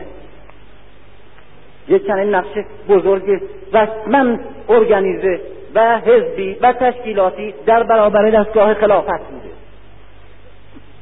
مسئله خم چنینه. زکات زکات مالیات به دستگاه جلاد بوده. فقط او می‌گرفته. پس رهبری امامت رهبری عدالت رهبری گروه هایی که با خلافت می جنگن در طول ده قرن بودجه نداره. زکات که دستگاه می‌گیره علیه اینا. پس اون مالیات باج زوره و جنایت جلادت. پس چی رهبری انقلاب علیه دستگاه رهبری مبارزه باید از کجا پول بگیره؟ از کجا بودجه تامین بشه؟ و اینی که باید مبارزه کنه با دستگاهی که همه اینا رو حتی از لحاظ اقتصادی خل اصلاح می‌کرده از فدک گرفته به مردم باید تأمین کنن. مبارزه سنگینه مبارزه بودجه می‌خواد مبارزه تشکیلات می‌خواد مبارزه ایدئولوژی می‌خواد همه چیزی که داشتن. آگاهانه دقیق. تکیه درست می‌کرده. حسینیه امروز که ما میگیم چرا مسجد مسروخ در میان ما هی تکیه و هی خانقاه و هی حسینیه. کی میگه؟ من خودم میگم خودم نوشتم خودم معتقدم. اما اون موقع مسجد عبارت بوده از اولش قتلگاه علی تا آخرش قتلگاه و قتلگاه فکر علی. دستگاه های رسمی باشگاه تبلیغات دستگاه بوده. بنابراین در برابر مسجد باید جا باشگاهی برای طرح و تبلیغ ایدئولوژی انقلابی شیعه ساخت.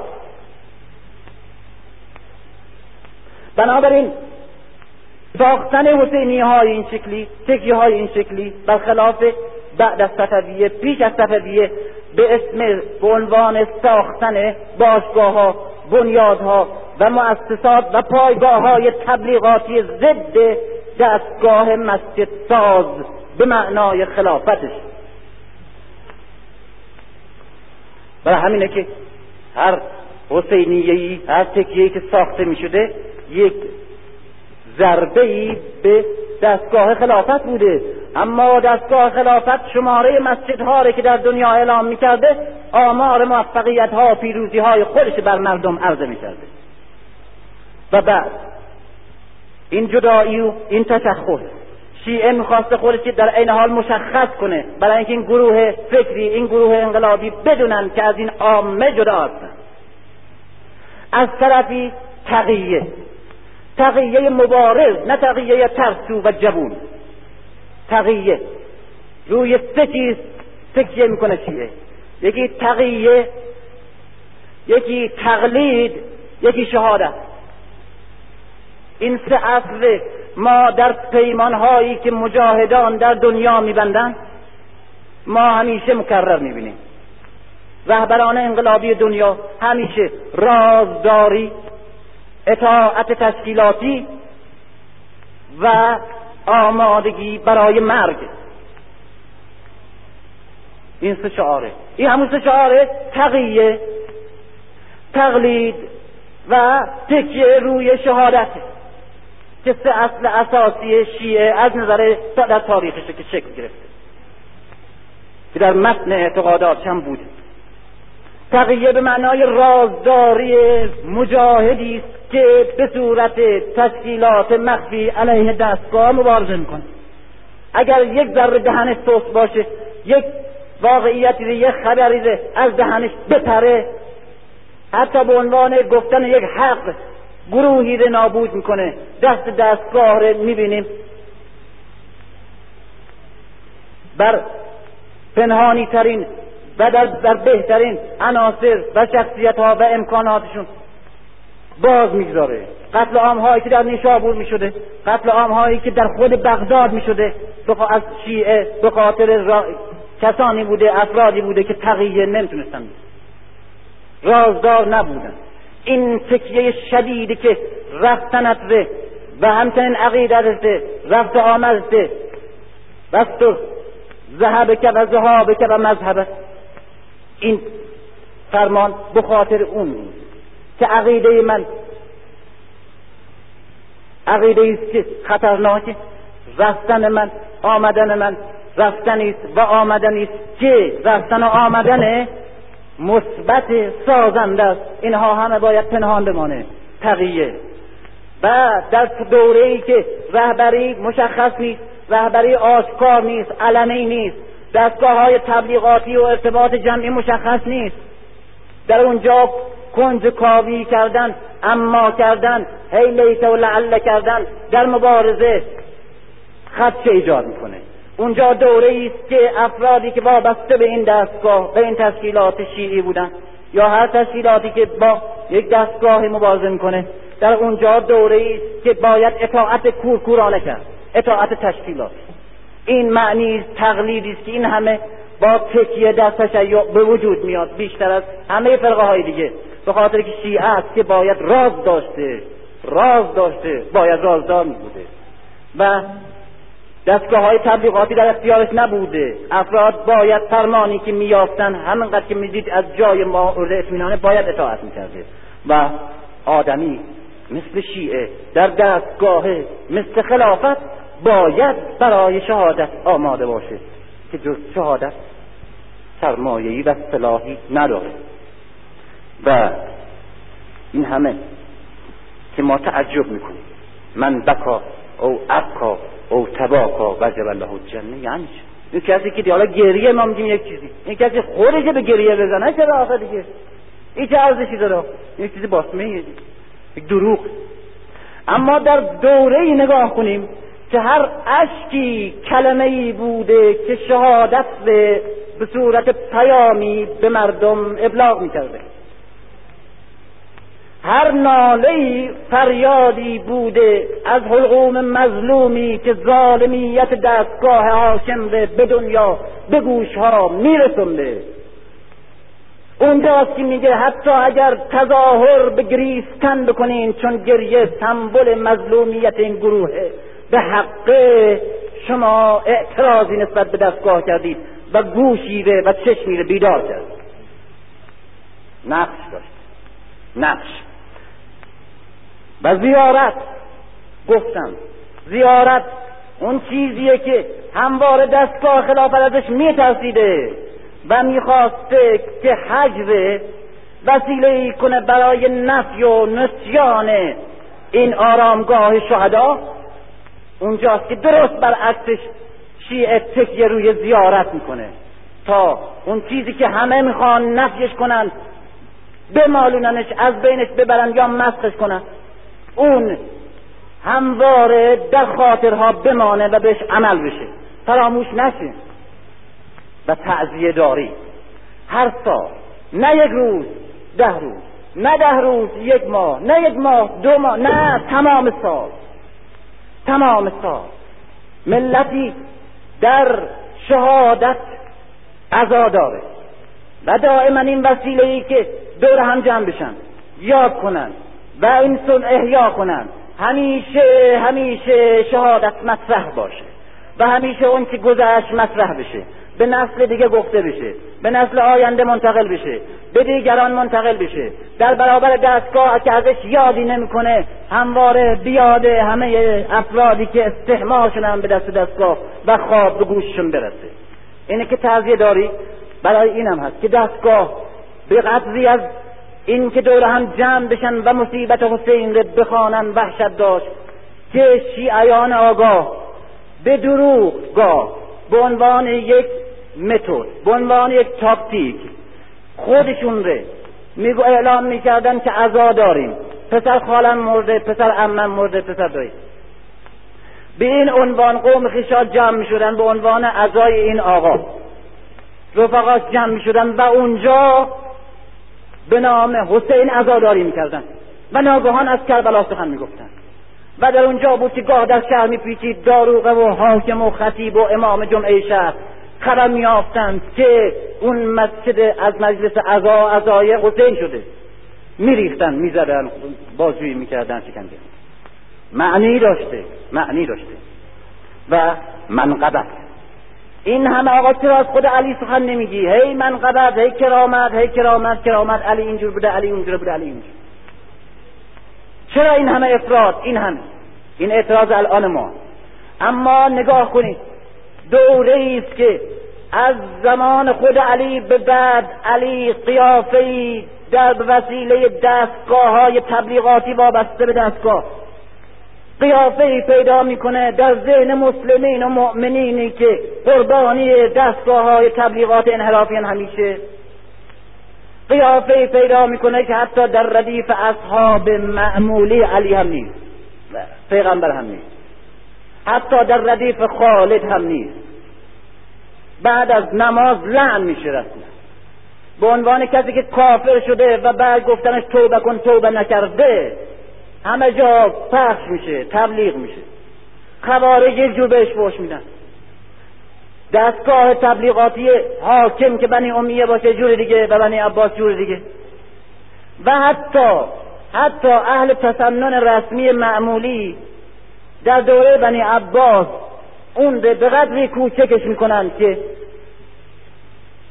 به قدری کوچکشون کوچکش می‌کنن که حتی از اصحاب معمولی نه از خلفا کوچکتره. همین الان من رفتم به مکه رفتم اونجا. یک عالم بزرگ روشن فکری که یک مؤسسه علمی رو اونجا میچرخونه. در اونجا می‌بینم میگه که علی آقا این همه شما مبالغه می‌کنین دربارش. این آدم احساساتی و تو نهج و بلاغش نگاه کنید وصف اشاق می‌کنه وصف تابوس می‌کنه وصف میوه ها می‌کنه.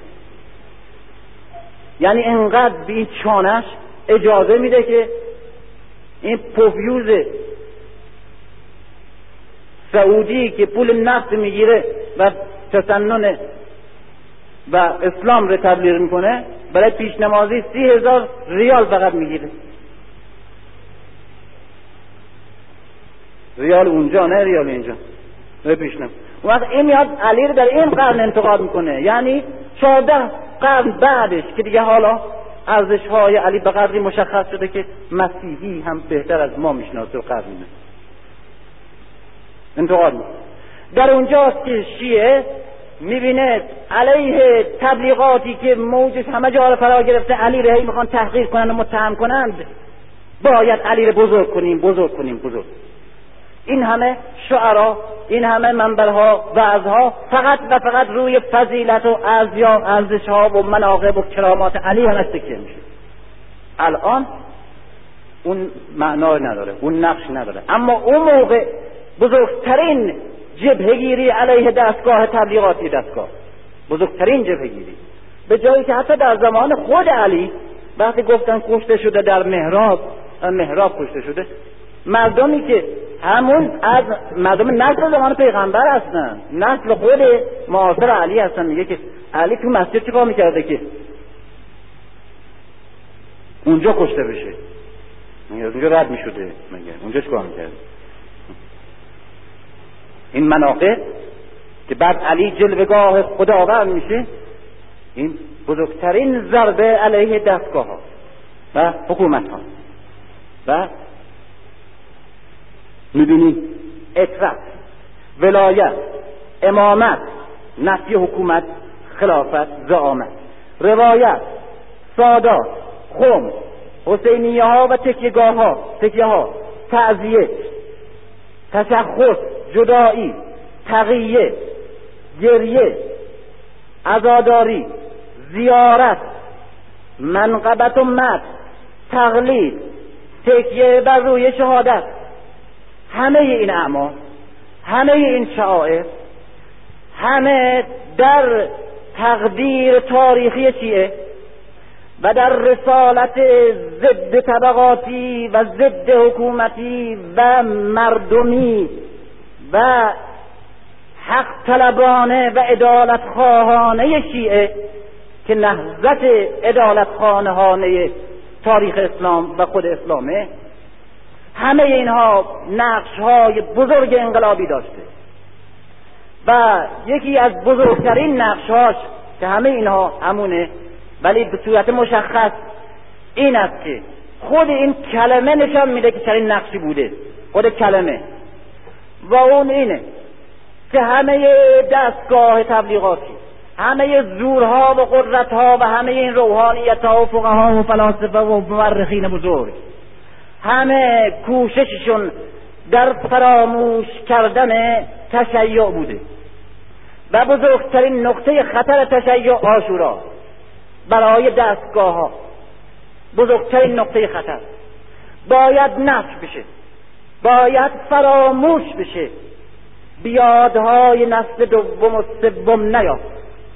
کسی ازش خبر پیدا نشد برای این کاره که دائما عزاداری یکی از دوستان من می‌گفت که رفته بودم به دهات طالقان. این شاید شما نشنیده بود در دهات طالقان یک گروه شبیخون رو دیدیم.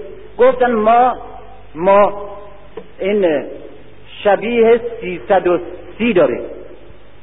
یعنی هر روزی یک تعذیه نوشته داریم که بعد اجرا می‌کنیم. هر روز یک تعذیه دستگاه هر روز می‌خواد مسئله دیگه مطرح کنه تا آشورا مطرح نشه. ما هم اصلا آشورای سیصد و سی می‌نویسیم.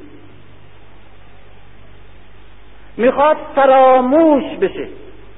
از یکی پرسیده بود از روشن فکر که آقا این چه خبر آخه؟ عزاداری خب سال روز می‌گیرن دیگه. شما یک ماه دو ماه تمام سال این همه داده بیداد گفت آقا جان آخه ما مارگزیده راجع به قدیر هیچی نگفتیم. خب گفتیم تو تاریخ ها نوشتن همه جا نوشتن دیگه. خود پیغمبر در حجت الوداع که پرشکوه نمایش مسلمین در اون تا اون زمان بوده. همه مردم تمام نقطه ها جمعن. در یک جایی که الان جاشم معلومه. تو تمام سندام نوشته. خود پیغمبر آمده. علی معرفی کرده. بعد مالون شده هیچی. ما می‌دیدیم اگر که آشورا هم همینجوری چیزی او که هیچ چیزی میشه دیگه. چون که لامانس میگه چیزی نبود آقا. این امام حسین آمده اونجا با شرطه کوفه. این تصادم پیدا کرده. این پدر شرطه آمده. قول یکی از این ذاکرین خیلی باهوش که میفهمیده معنی رسالت خودش که ذکره. مطلبی. مفته که خیلی خوب ما مرزی اینجوری به روزه بخوانیم که امام حسین جنگی چیزی نبود. امیر المؤمنین یزید خیلی هم احترام داشتن. ایشون می‌خواستن برن ایران اونجا دیده بازی. خب از عربستان آمده بودن هوا خشک و اونجا آفتابی. آمدن به عراق اونجا کنار رودخانه هوا مرتوبی این شب خوابیدن این پشه مالاریا اینا رو بعد تب نوبه پیدا کردن و شب نهم تب کردن شب دهم لحاف از روشون پس رفت چایی داد. تب نوبه هم داشتم روز دهم فوت کردن بعدم که شنیدن امیر مومنین یزید شنید این پسر سعد ابن عبی وقاص کرد از اصحاب بزرگ پیغمبر و شخصی خب اشراف زاده و محترم بود. فرستاد که ایشون بیارن به دمشق و اونجا در کنار امیر مومنین یزید باشن. وقتی که آمدن دیدن متاسفانه ایشون چاییدن و شب نوبان گرفتن فوت کردن اونجا با احترام و اینها دستشون کردن بعدم عزاداری کردن و خب مسئله که و ندعو که یا تمام می‌خواسته یا اینجورش بکنه؟ جوری که الان درستش کردیم یا اصلا مردم یادشون بره. اگر این هر روز نمیریختیم تو خیابونا داد و بیداد و هیاهو و دائما کوشش و تبلیغ برای گریستن برای بیاد آوردن برای مطرح شدن همه جا مثل قدیر می‌شد می‌شد هیچی. یک دعوای شرطه کوفه با امام داشتن می‌رفتن پیکنیک. می‌شد هیچی. می‌شد هیچی. می‌خواد فراموش کنیم پس رسالت ما معلومه. گفتم دشمن یکی از بزرگترین هدایت کننده های جرگیری انسانه گروه ها افراد. دشمن میترسه از آشورا. می‌خواد فراموش کنه می‌خواد اصلا به فراموشی بسپاره. رسالت ما معلومه. یا ذکر. و بزرگترین کسانی که می‌توانند علیه تاریخ علیه قدرت حاکم بر تاریخ علیه کسانی که تاریخ جلادها رو می‌نویسند علیه کسانی که قلم هایی که تاریخ را به نفع قدرتمندان توجیه می‌کنند. علیه مورخین و نویسندگان و مبلغین و خطبا و علما و روحانیون وابسته به همه دستگاه هایی که از حقیقت هایی که پامال میشه در تاریخ یاد نمی کنند حادثه ها و قتل عام ها و مردان بزرگ و شهادت ها ندیده می‌گیرن ننویسه و ننوشته و نگفته و همواره در پیرامون قدرت ها و در پیرامون فریب ها و در پیرامون کاخداران و باستانان همواره در پیرامون اونها پرسه می‌زنند و زبان اونها نسبت به خلقن در برابر اونها معلومه که بزرگترین رسالت ذکره ذکر ظلمی که شده ذکر بزرگترین حادثه ای که در تاریخ وجود آمده ذکر بزرگترین جنایتی که دستهای خلفاء رسول الله به فتوای روحانیون وابسته به رسول الله خلفاء رسول الله به وجود آمده و یاد یاد روزی است که انسانیت عدالت امامت اسلام مظلومیت مردم و جنایتی که همواره در حق مردم می شده و توده های محروم می شده و به خاطر نجات خودشون به اسلام آمدن. حالا چوب اسلام می‌خورن شمشیر اسلام رو می‌خورن. و حالا همه در آشورا در قیام حسین تجلی کرده. و در آشورا همه جلادی ها و جنایت ها در شمشیر یزید تجلی کرده. و اینا همه وارثان او هستند. یاد از این روز از این قیام از این شهادت از این فاجعه از این شکوه رسالت هر مسئولی و این است که می‌بینیم کسانی که از این روز سخن میگن به اسم واعظ نخونده شیه اسمی گذاشته چقدر آگاهانه بود. به اسم مبلغ نخونده. به اسم نمی‌دونم سخنران و خطیب نخونده فقیه و عالم نخونده مورخ نگفته هیچی ذاکر. هدف ای بوده که قضیه فراموش بشه. بنابراین رسالت من اینه که هرگز فراموش نکنم و همواره بیاد بیارم و همواره بیاد همه بندازم. که همه وقت همه وقت آب می‌خوری یادت بیاد. اصلا عروسی داریم. عروسی مجلس نشاط شادیه. حتی اون شب هم نکنه که از حادثه که گذشت یاد نکنی. میشینی پا میشی آب می‌خوری میخوابی در جوانی در پیری در غم در شادی در تعذیه هر کس. چی میگم؟ از قرآن سخن میگی. از محمد داری سخن میگی. از ائمه دیگه از علی از هر کس حرف می‌زنی. از هر چی حرف می‌زنی گریز. بزن به کربلا. اگر کربلا رو برداری همه اینا بی معنی میشه. نه تنها بی معنی بلکه معنی به نفع دستگاه پیدا می‌کنن. می‌بینین که 1300 سال پیدا کرد. اگر این برداری.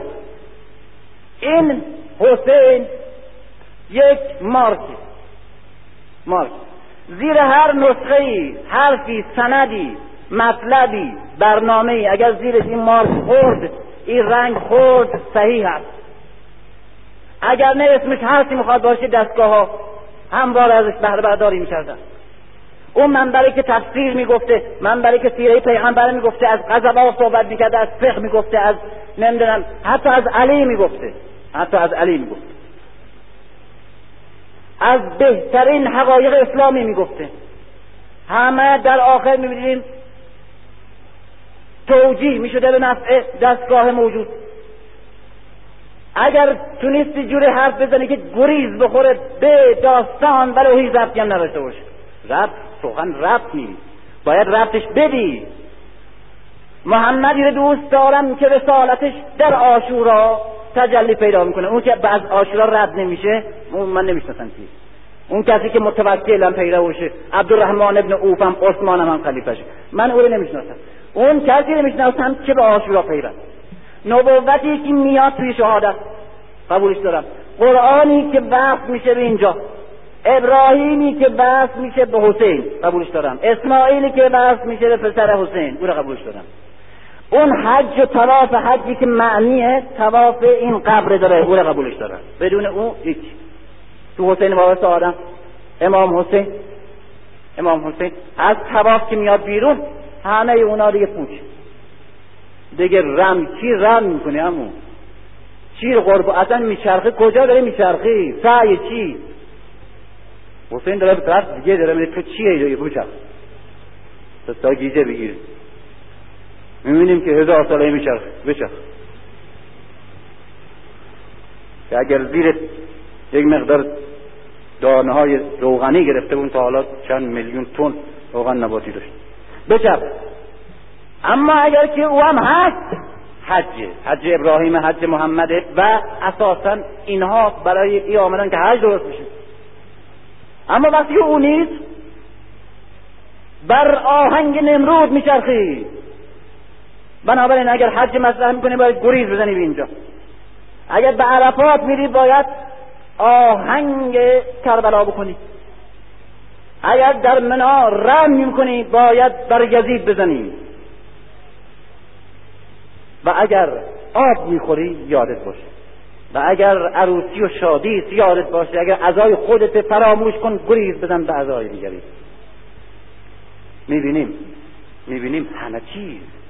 انقلابی آگاهانه مثبت یک نقش تاریخی در مسیر اثبات رسالت پیغمبر و در مسیر توفیق گسترش نشر و اثبات اون مسیر مردمی که اسلام برای تحقق قسط و عدالت در جهان و آزادی انسان آغاز کرد و پس از پیغمبر به کلی شکست خورد و توده های مردم و مردمی که به خاطر عدالت به اسلام آمدن دو رهبری انسان این مسیر حرکت کرده و مجموعه این شعارها در مسیر جبهگیریشون علیه دستگاه دستگاهی که همه شعارهای انسانی اسلامی ره ابزار توجیه پلیدترین اشرافیت حاکم کرده بود. این شعارهایی که امروز برای ما معنی نداره بعضیاش بعضیاش بعد معنی میشه. اینها بزرگترین و آگاهانه ترین و مثبتترین نقش داشته. بزرگترین قویترین آگاهانه ترین آموزترین نقش نقش انقلابی برای زنده کردن یاد. یاد راستین حقیقت اسلام که نابود شد و یاد بزرگترین فاجعه ای که جو در تاریخ ما به وجود آورد و بزرگترین نمایشی که امامت اسلام مجسم و انسانیت متعالی مجسم.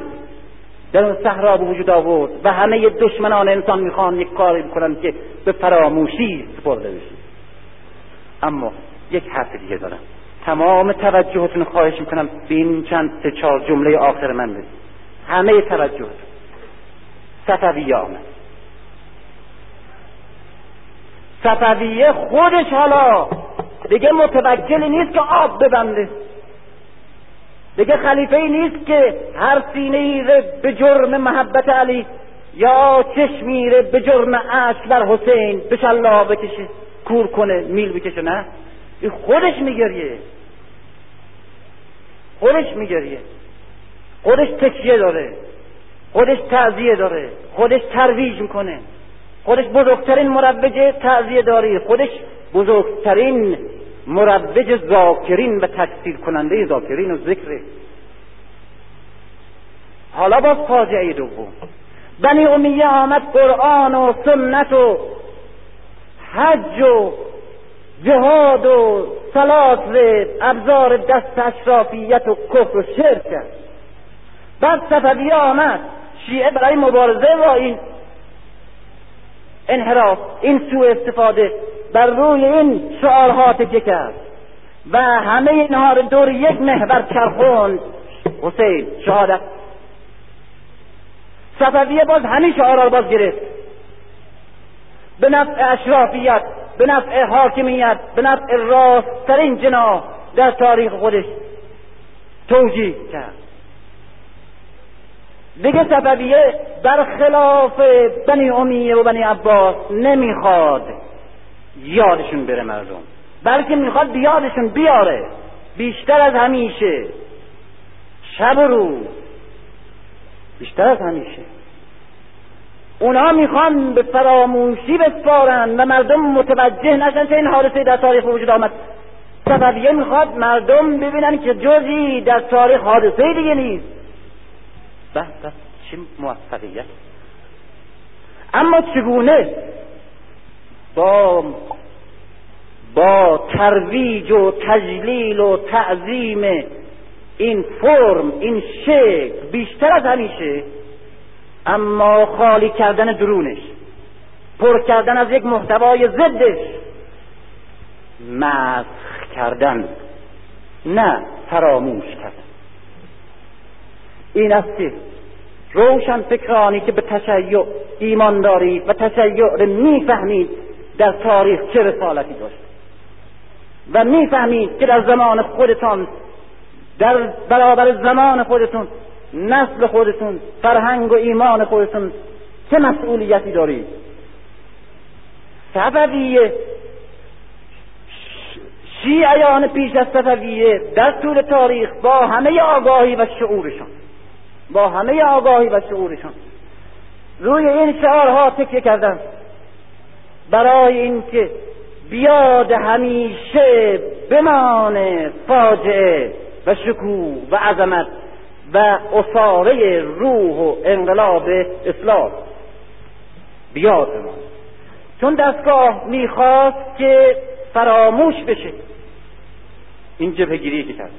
آگاهانه درست چوبشم خوردند و رنجشم بردند و صبرشم کردند و چه شلاق ها چه قتلام ها تا فراموش نشه. می‌دونستن که رسالتشون ذکره و روشن فکر ذاکره. چیزی که تمام دستگاه های ارتجاعی می‌خواد از یاد بره. اما از صفویه به بعد مسئله از یاد رفتن نیست. خود دستگاه بیشتر از همه هی مطرح می‌کنه. دیگه شعار چی؟ گفتم دشمن بزرگترین آمو نشان دهنده جهت دوسته. حالا نمی‌خواد فراموش کنن صفویه آمده. اون منتقم اهل بیت. نمی‌دونم. حق دشمنان اهل بیت. احیا کننده حق علی. نمی‌دونم. تحت کننده.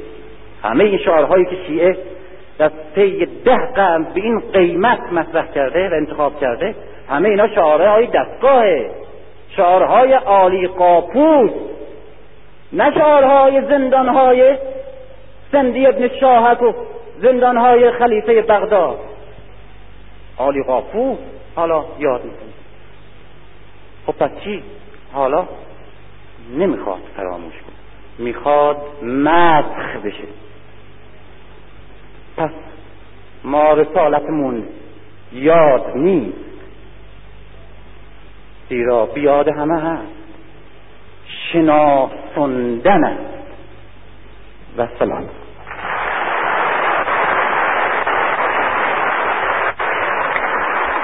اللهم صل على الحسين بن علي